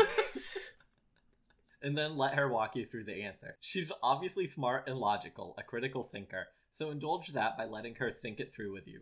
Respect her opinion, but ask thought provoking question. Like, do you think it's disrespectful to the animal to eat them after they're dead? no, eat that shit. I think uh no, it's not disrespectful because like if you think of it from like a human's point of view, it's like if you cremate my body, it's like it's just as bad as burying me into the ground where I can't get out if I was alive. You know what I mean? Wait, It's your like- concerns about whether or not you're being like falsely buried alive? No, no, okay, no. Think about it like this. So, okay, so I feel like a lot of people that think like, "Oh, I don't want to be cremated," may believe in an afterlife where they go in the same, you know, like body form as they were when they de- died. But you're getting stuck in a coffin six feet under the ground. Like you, ca- if you were alive in that, I don't know. You you can't pick and choose what form you leave life in. You like. I, I don't leave the setting. I just leave my body form.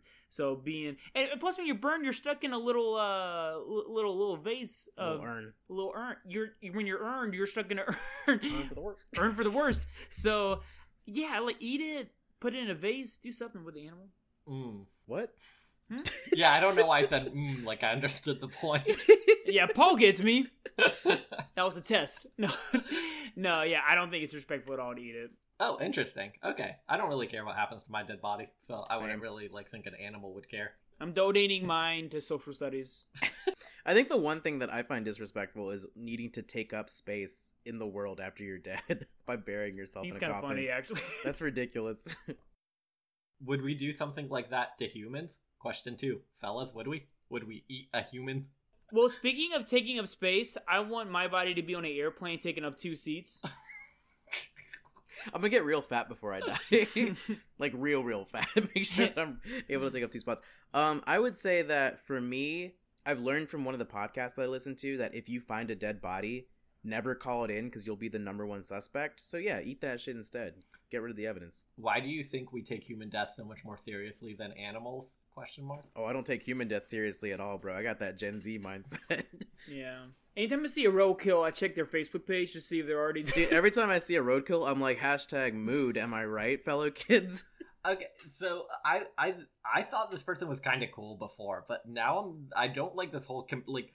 I, I, it's really cool to be a vegan. It's really cool to be like helping the environment like that, and to be thinking about animal rights in such a critical way. I don't like the vegan argument of comparing humans to animals. I don't think it's a comparable thing, and I think you're kind of lost in the sauce if you think that's a good argument. It's like when the Hey, that's the other word of the day. Lost, Lost in in the the sauce. sauce. We've been saying that so much lately. damn.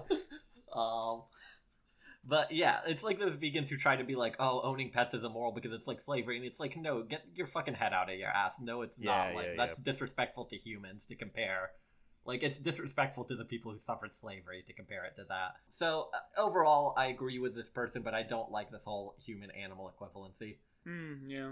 What about putting the animals back in nature so they can be part of natural process? Question mark. I like that. Yeah. Actually, do like that, yeah.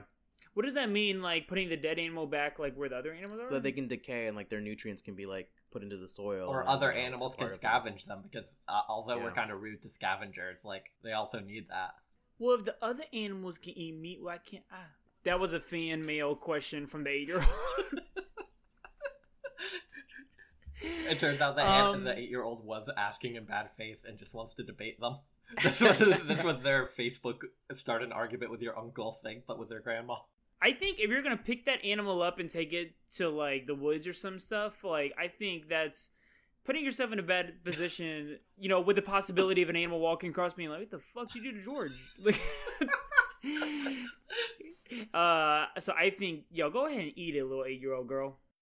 Do you think it might encourage people to hit animals with their cars if that was the only meat that was okay to eat? No, no, it wouldn't. What a That dumb is a question. slippery ass slope. Yo, that is It's like yo yo yo yo. Okay, so my options for tonight are I can get chicken for two forty nine a pound for the thighs, or I can break my fucking car to hit a deer.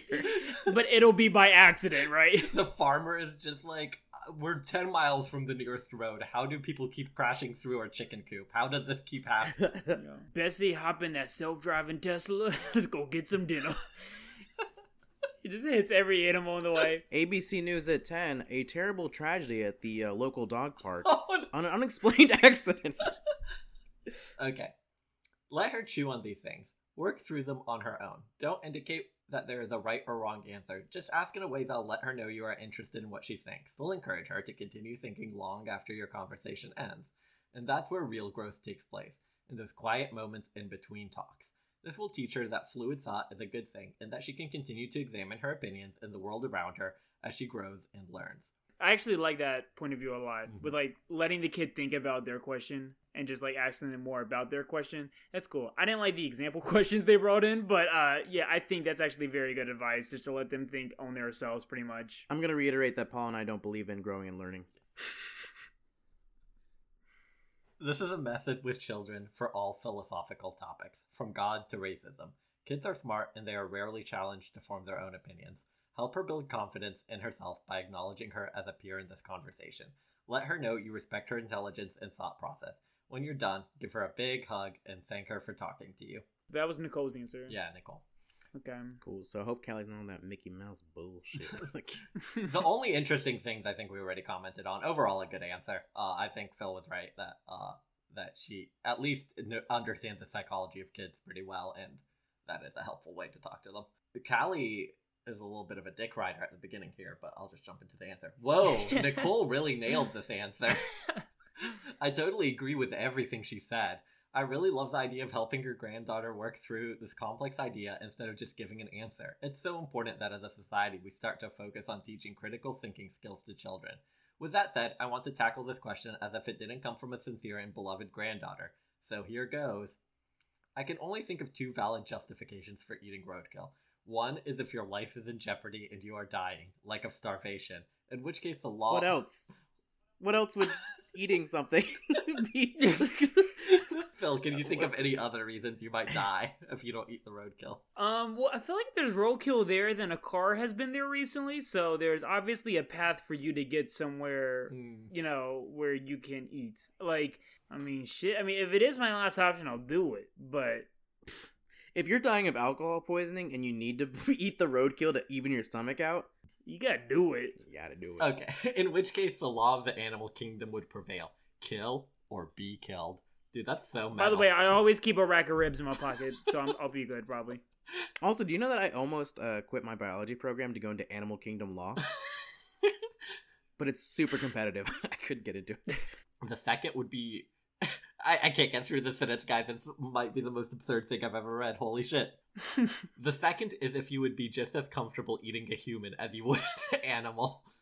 Oh this my is where they this is where they lose everybody is when they talk shit like this, dude. It's Yeah, it's they really need to they're so on they- the right side, but they just the optics, yeah. in my opinion, anything other than Man. those two situations is speciesism, valuing animal lives less than human lives. Well, I was I say like okay, in my opinion, like speciesism, that's like, yo, does a squirrel taste better than a deer? Not at all. It's not even close. So like it's definitely gonna change my opinion by which animal is dead on the road. I really do think like okay, if it is a situation where I literally have to eat roadkill or I have to eat my own arm, I would still weigh out, you know, the type of animal that's dead on the road. Really? Oh, big time, yeah, yeah. I'm not gonna eat a skunk ass motherfucker. I want like a deer. I want a buck. I want a cow. I want armadillo. That'd be kind of fun to eat. How often do you think cows are getting hit by cars on the road? I've seen a lot of cows here since I got to California. Actually, And how many have you seen laid dead on the road? listen, man, we just we drove blackout drunk the other night. I don't know you didn't see it, but there was a old Bessie on the highway. That's a good point too. There's not gonna be any good animals that are dumb enough to walk in the road. It's really just deers and squirrels. But Venison's a very prized meat. I just don't want to eat a squirrel or a skunk. Damn, is it the tails? Let's get into your psychology, Phil. What's what's up with? Well, I think squirrels always like just kind of frighten me in general. They're kind of like snakes to where you're un- you can't predict really like how fast they can move or what direction. like they're very jittery and they're like cracked out, so I hate But them. when they're dead, they're Um, pretty slow. Is like a big thing I know about them. Notoriously, yeah. That's true, but just the image of them has been stuck in my mind for years of how much I'm scared of them, and I'm, I'm never really up to a squirrel up close. So it's more of a psychological thing, Mm. actually. Um, What would you do if you were okay? So you're going up into a building. You need to get to the tenth floor. You get into an elevator. Uh, someone says, "Hey, hold, hold, hold the door open." You hold the door open, it's a uh, squirrel. and a squirrel comes in with a little top hat and a business suit. What do you do Um, when he's like in there with you going up to the tenth floor? Shit, I would uh I would click every button in the elevator panel and then I would jump out on the next floor, close the door really fast so he's stuck, then I ran to the 10th floor on the stair set. So he has to stop by every floor before he gets to me. You think he's chasing you just because he's going to Yeah. laugh about his about his life? Dude, squirrels they'll, they'll chase you. Dude, Phil, you're a They're- they're- fucking speciest little piece of shit. Um the dude's just trying to provide for his family. now if a nice shark came in, then yes, I would I would hold the door open. I'd be like, what for? But yeah, if you didn't finish the answer, my bad. Oh yeah. Um, sorry, I got.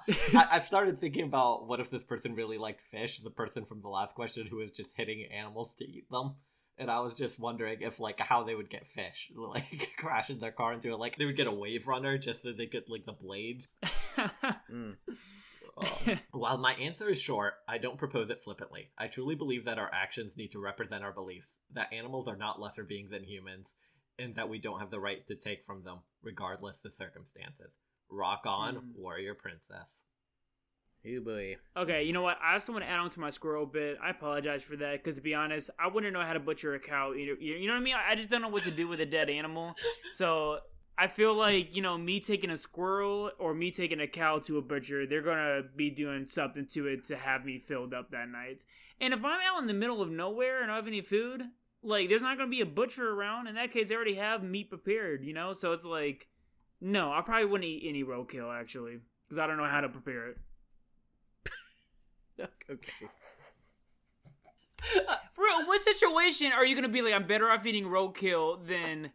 Okay, hey, you or Paul, do any of y'all know how to butcher an animal and like cook it in the wild? No, but I know how to roast a chicken whole and then eat around the bones. No, but you still have to get the organs out of a chicken.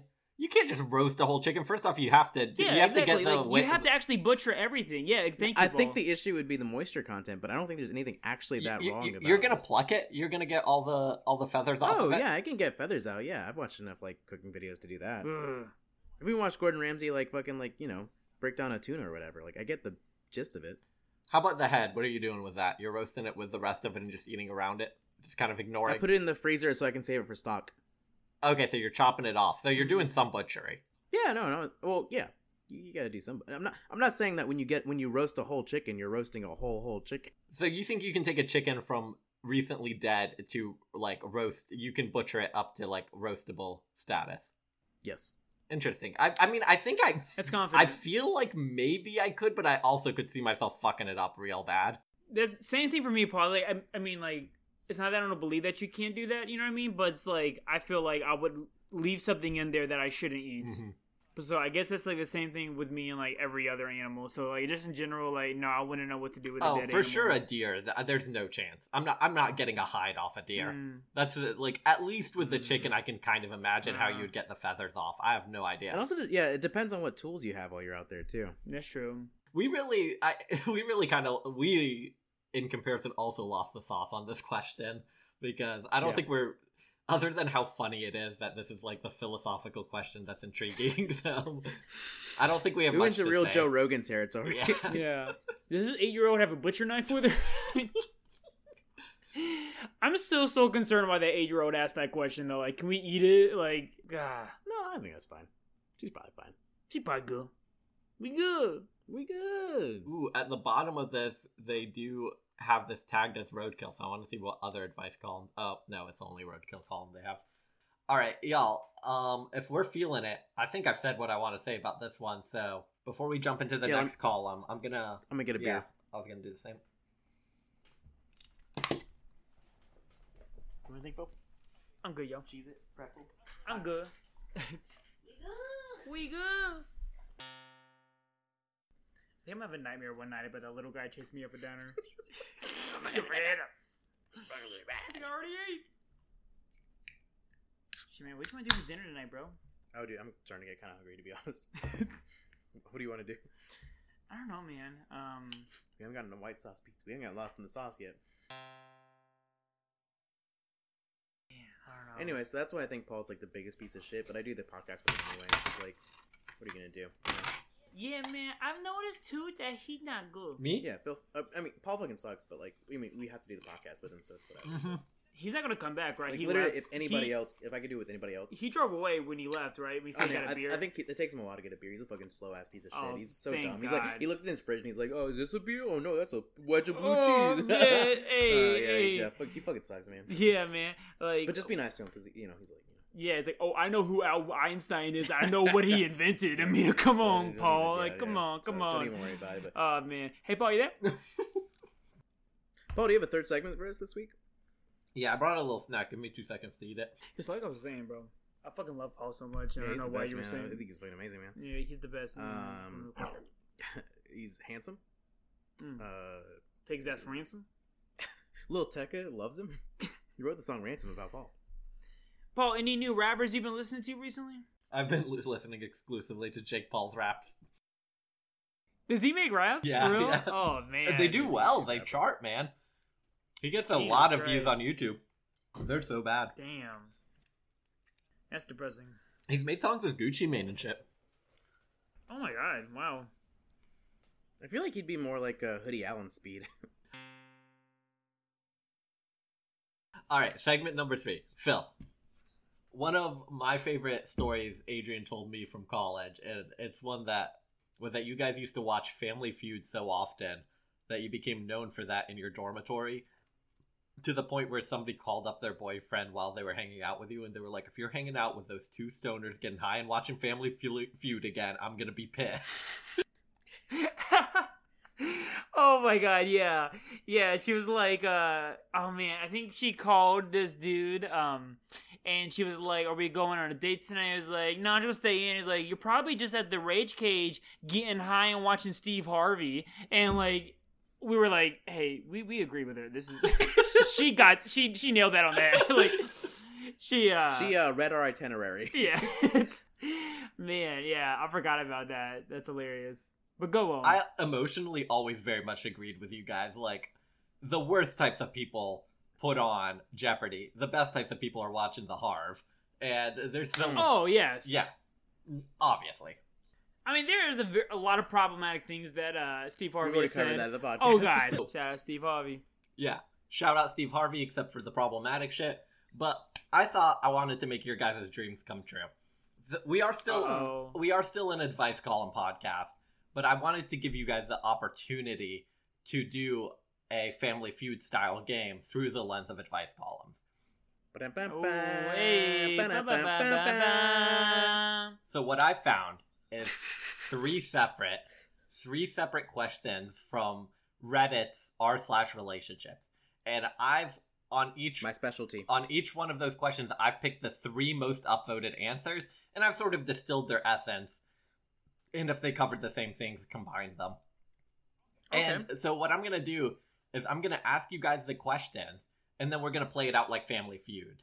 You guys are gonna have, um, you're gonna have as many shots as you can do. If you get three wrong, you're out.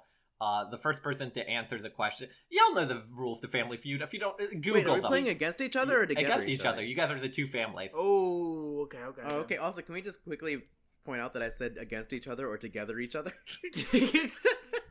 I'm in a perfect state to play a, a competitive game. All right. So honestly, the first person to shout out an answer gets to take the round since we don't have buzzers. So I'm gonna read out the Ooh, okay. question, and if you guys think you know what most what most people on Reddit answered to this question, I've taken the three top uh, answers, and if you get it, you'll get the, the question for the round. Okay, All right. round one. I bet.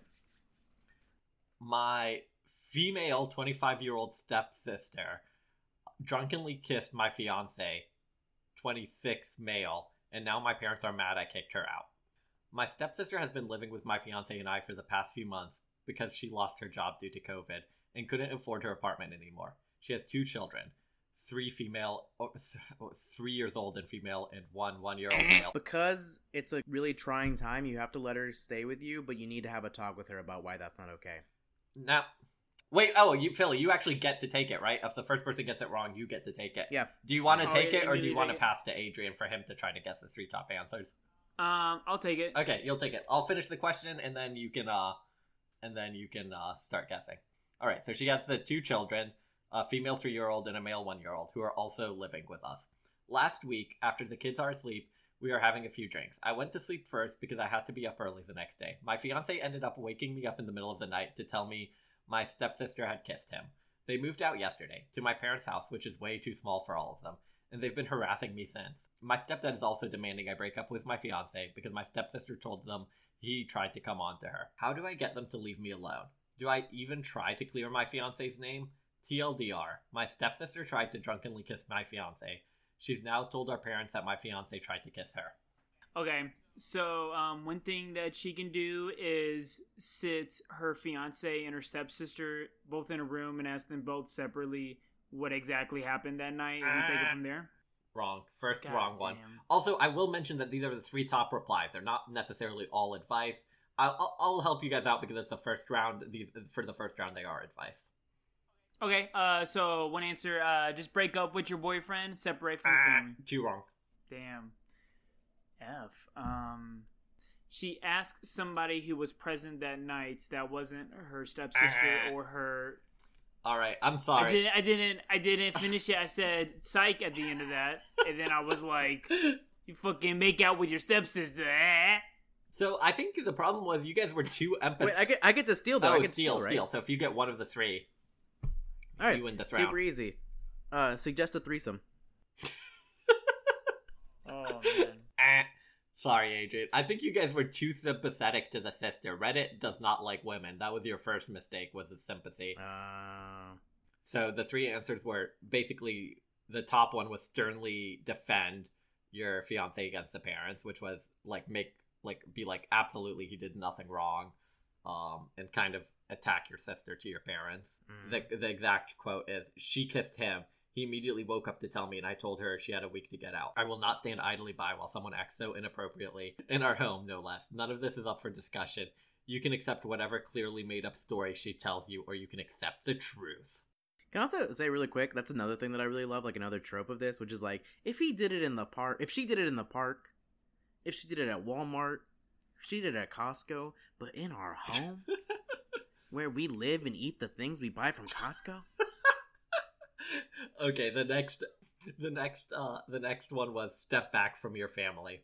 So basically break up with your family and then the next Jesus Christ. top voted comment was support your fiance and the exact quote was make sure you defend your fiance. Your stepdad needs to know he did nothing wrong even if he doesn't believe Mm. it. Your fiance will see and feel the support and he will need that. Reddit is so awesome. Okay.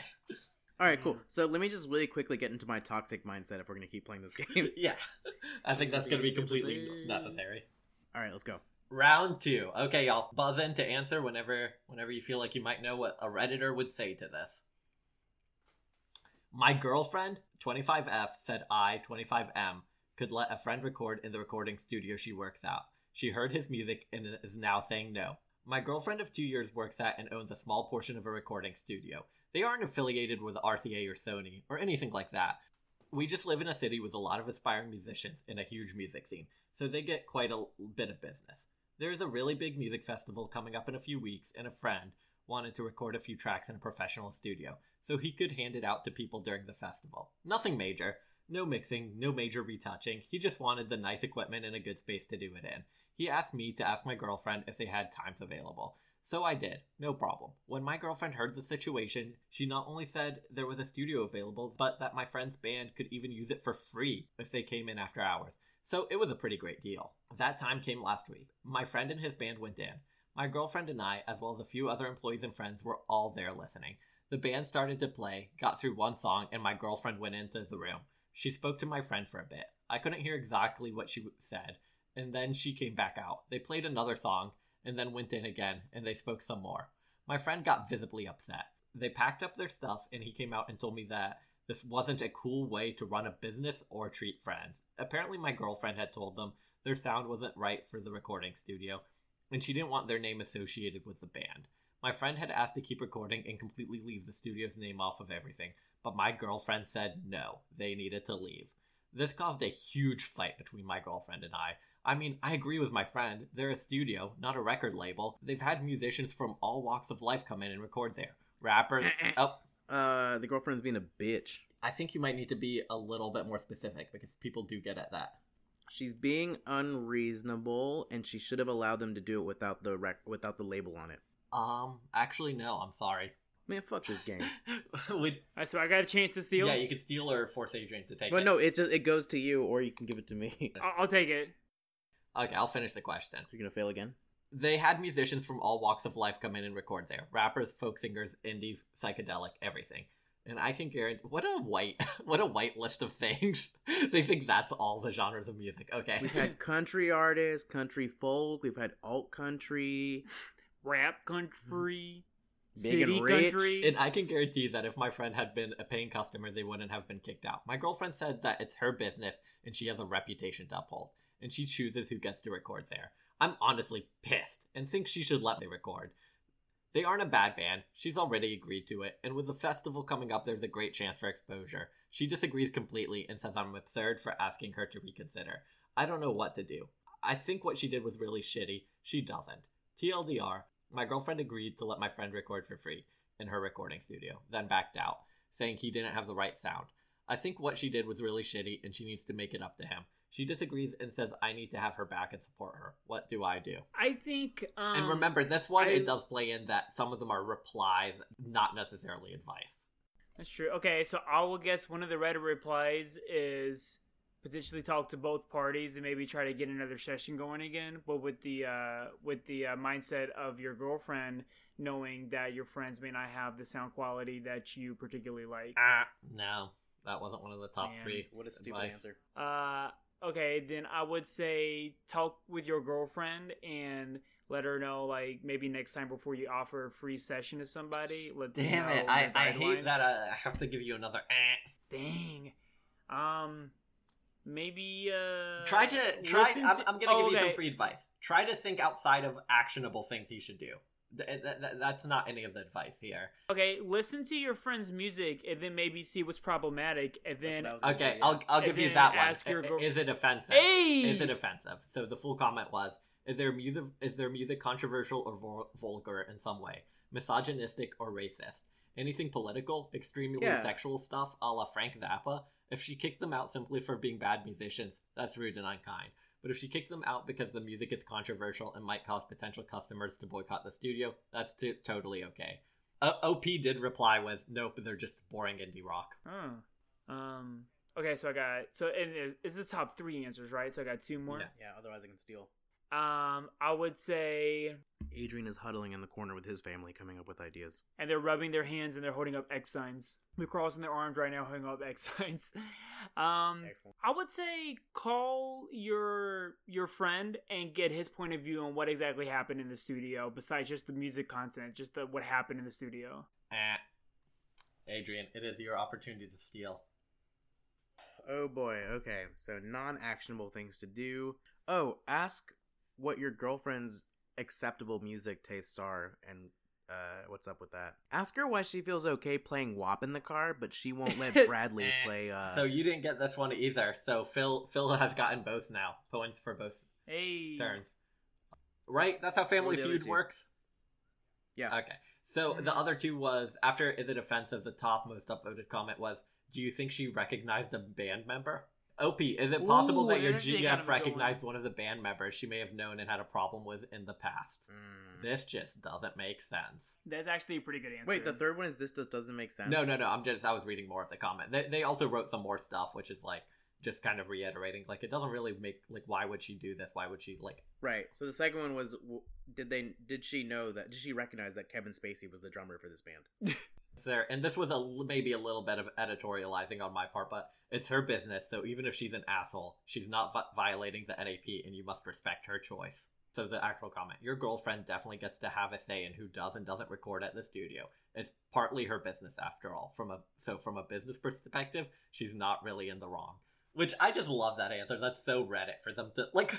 Yeah. What, sure, I guess, but like, Who thinks in these terms? yeah. Um. Yeah, like logically, I guess that makes sense, but it's kind of like, I mean, they're that is so problematic though. To be like, you're just, you're a bad business then. I mean, I guess you're not breaking any rules because it's your business, but you're a bad business though. Yeah, yeah, exactly. It's just like technically I did nothing wrong. It's like I don't think they were asking about the technicality. Was that the Better Business Bureau that commented that? Nobody was calling the cops. Can we do a quick thing? If I get all three of the answers right on the next one, I win the game. well, the next one is round three, so it's. Yeah, so it's worth triple Oh, points. okay. And also, do you have do you have a fast money ready? I did. I didn't do a fast money. Ooh. Mm. Is there a celebrity family feud? Does Snoop Dogg come in and answer funny questions? When does Paul Scheer come in with June Raphael Layfield? You guys are just showing off now, stunting on the audience about your Family Feud knowledge. when does Oh. Kanye come in with? so this one is my 60 year old dad is gender disappointed in me, a 30 year old female. And the question goes throwaway here. Ever since I can remember, my dad would occasionally bring up that he wanted a boy instead of a girl. I was born with the wrong gender, according to him. I just had my first child, a boy, and my dad can't seem to stop mentioning how he wanted a boy.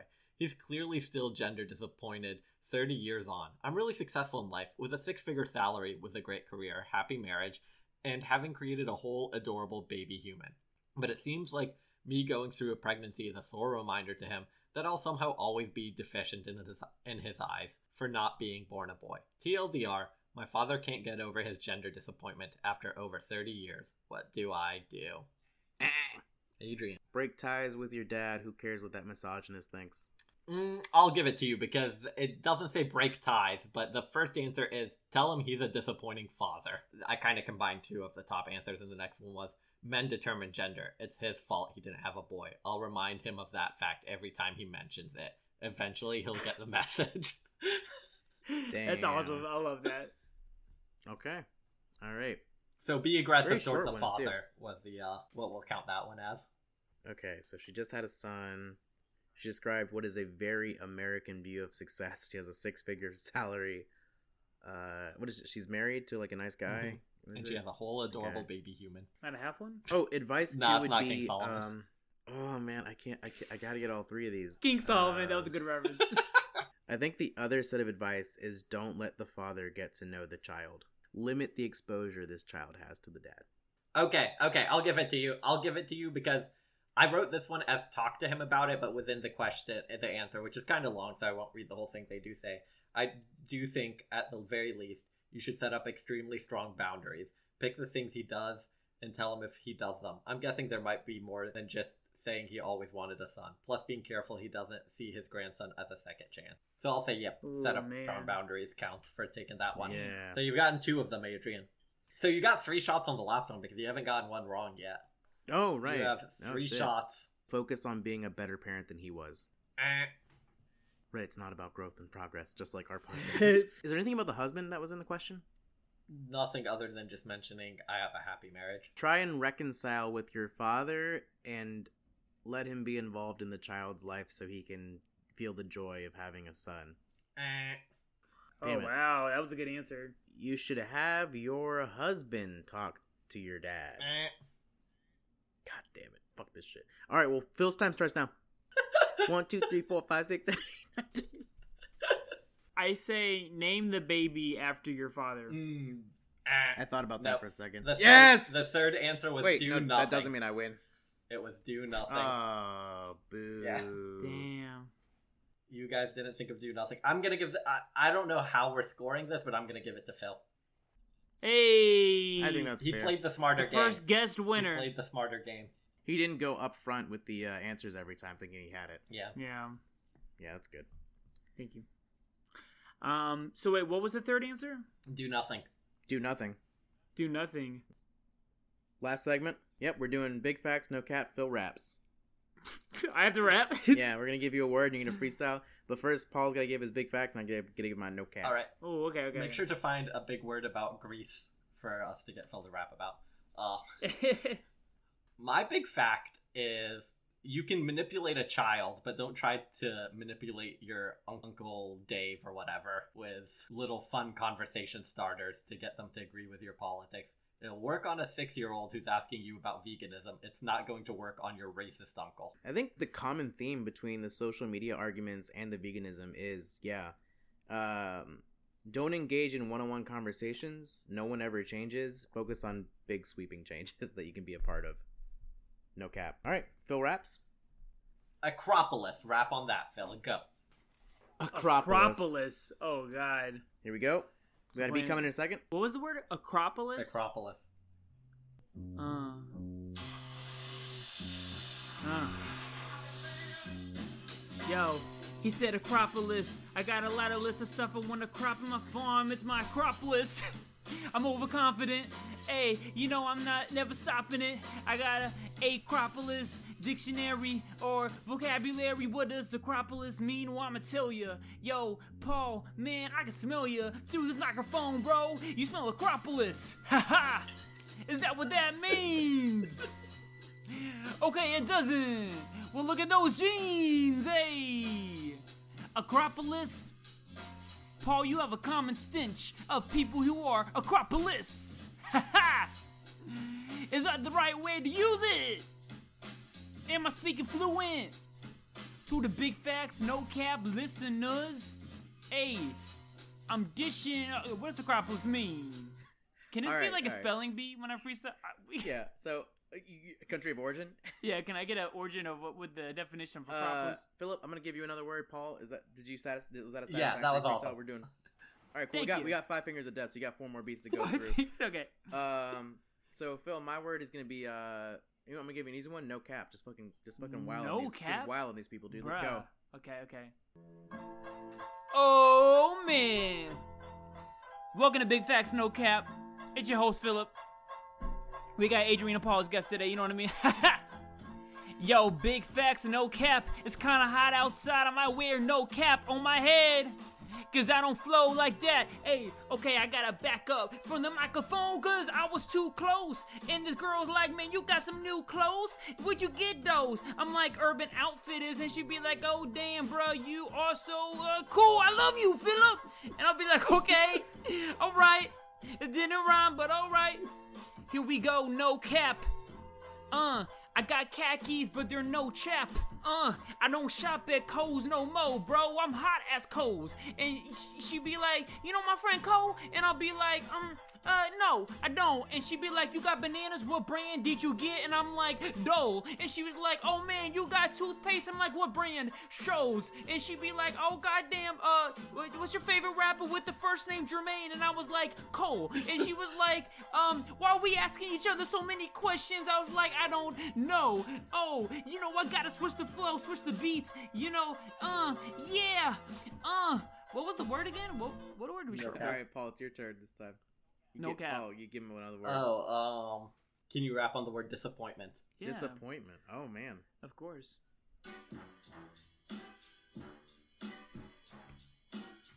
Yeah, yeah. Mic check, mic check. The word was disappointment, aka my middle name. The word was disappointment. I was conceived on the interstate. When I was a kid, all I had was lemonade. But we don't do that, Welch's. We do the Minute Maid. We might do some grapefruit. You hate me, well, I hate you. Cause we ain't rolling with the same crew. You got a t shirt, but we ain't got on the same crew. Neck or V neck. Who's your favorite rapper, man? I leave stretched when I freaking make him do a split in the gymnastics gym. Hey, cause I'm immaculate. Shout out to the battle rapper Immaculate. You know I'm stacking chips at the casino. He know that I get the De Niro. On a scale of 1 to 100, uh, I think your favorite rapper, uh, he's a zero. Oh. Cause, uh, I mean, to be honest, I, I, I really, really think that you're a weirdo. I kick you in your rear row. Uh, what was the exact word again? Disappointment. I no no no hold up. Disappointment. Philip, okay. Your word. Einstein. Ooh. Okay. Yo. Uh. Yo. I'm coming with the cool rhymes and the tight flow. Call me Albert Einstein. I just got a light bulb pop on the top of my head. You know, he invented it. Yo, cause he's the best inventionist in the world, man. He made the electricity. And you better than me, bro. You kidding me? Cause Albert Einstein, man, he made the light bulb. Man, a thousand watts. Man, you say you better than me, I give you like a thousand watts? Cause you're not good, my man. I be like, what, what, what? And then you be like, uh, blah, blah, blah. I, get, I get the gun, and then I'll be like, uh, blah, blah, blah. And then you be like, man, what, what? I can also DJ spin on this uh, rap beat, so that's what I'm doing right now. What, what, what? Yo. Okay, yo, Albert Einstein, I make you a scared dude. Looking crazy as Albert Einstein's hairdo. You know, in that one picture he didn't comb it? Man, I listened to your mixtape, I didn't show it to mm. my friends, cause I was like, man, he didn't blow up. He didn't make it past his hometown. But you know how me and Adrian do, bro. We go down on the beat, we eat that pussy like DJ Khaled on an off day. Hey, yo, I be listening to. Hold on, hold on. Okay. Yo, what's the what's the what's the beat with the uh? Oh, hold Phil, on. Phil, just so you can start thinking, your Yeah. final word's gonna be COVID. What's it called? COVID. COVID. COVID. Ooh, this is a good instrument too. Okay, okay. All right, this is your last chance to impress people and let, make them Hmm. realize what they need to listen to your podcast. You can go ahead and uh, skip this one. Yo, you can go ahead and skip this one like the last episode. See the title of this one and you be like, I'ma let it go. Hey, cause you know I'm not gonna even show you my good skills. I'm not that good, but they'd be like, should Phil even even rap on the microphone? And I'd be like, bruh, I got the tightest flow, and I already forgot the first word, but that's COVID. okay. COVID. Oh, when you sick and shit, I'm glad you remind me of the word cause I didn't remember it. But you know, COVID, I ain't getting tested. You saw your girl on the gram, she was flexing, and I'll be like, God damn, girl, you got me stressing. And she was like, Yo, have you ever learned heard of Def Leppard, that band? And I was like, Why you asking me that? And she was like, Yo, you know you rapping is whack. And I'll be like, Why you asking me about death metal bands from the 80s or 70s or whatever song they made in whatever decade they were rapping in? And I was like, Yo! Uh, Def Leppard, man, I freaking give you a, a yo. What what was the word? COVID. Hey yo, hey yo. She's like COVID nineteen. I'm like, yo, I'm positive. And she was like, yo, Metropolis. What was that first word you gave me, Paul? Acropolis? Oh, damn. You know I remembered it. Spotify, Hulu, I got that membership. Seven day free trial. Girl, come get the shit. I'ma watch fucking every show on Hulu with you. Yeah. yo, okay, yo, um, yo, but COVID 19, I ain't trying to get my nose swabbed. I'm eating pussy like DJ Khaled when his flows off. Cause you know he don't normally do that. He's on a freaking plant-based diet.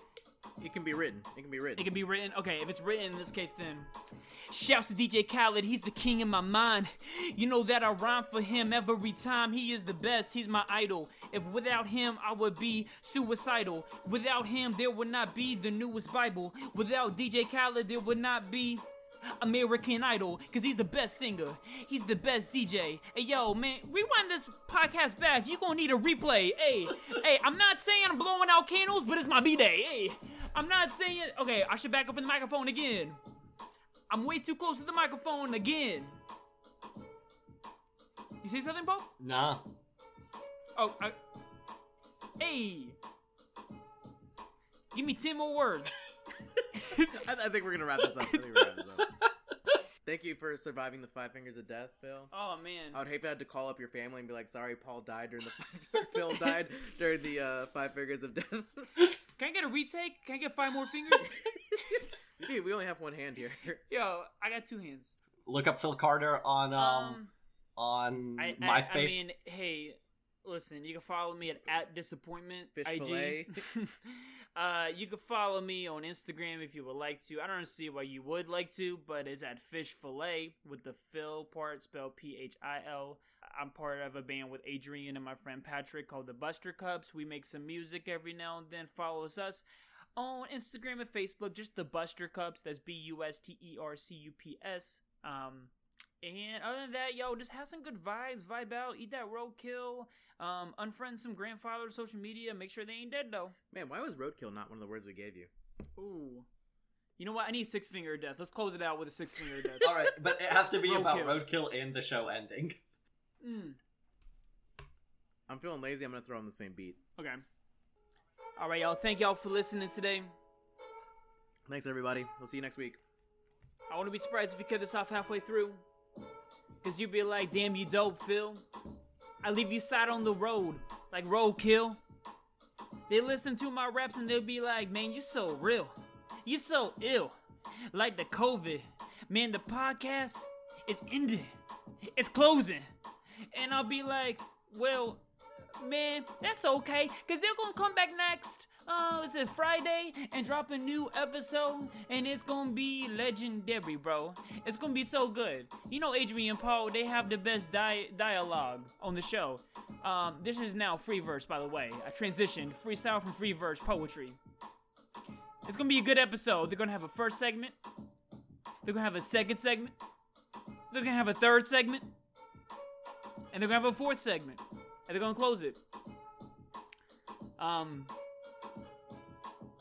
see we got two more minutes left in this instrumental, so we're gonna stay in. Don't All pause right, it. all right, all right.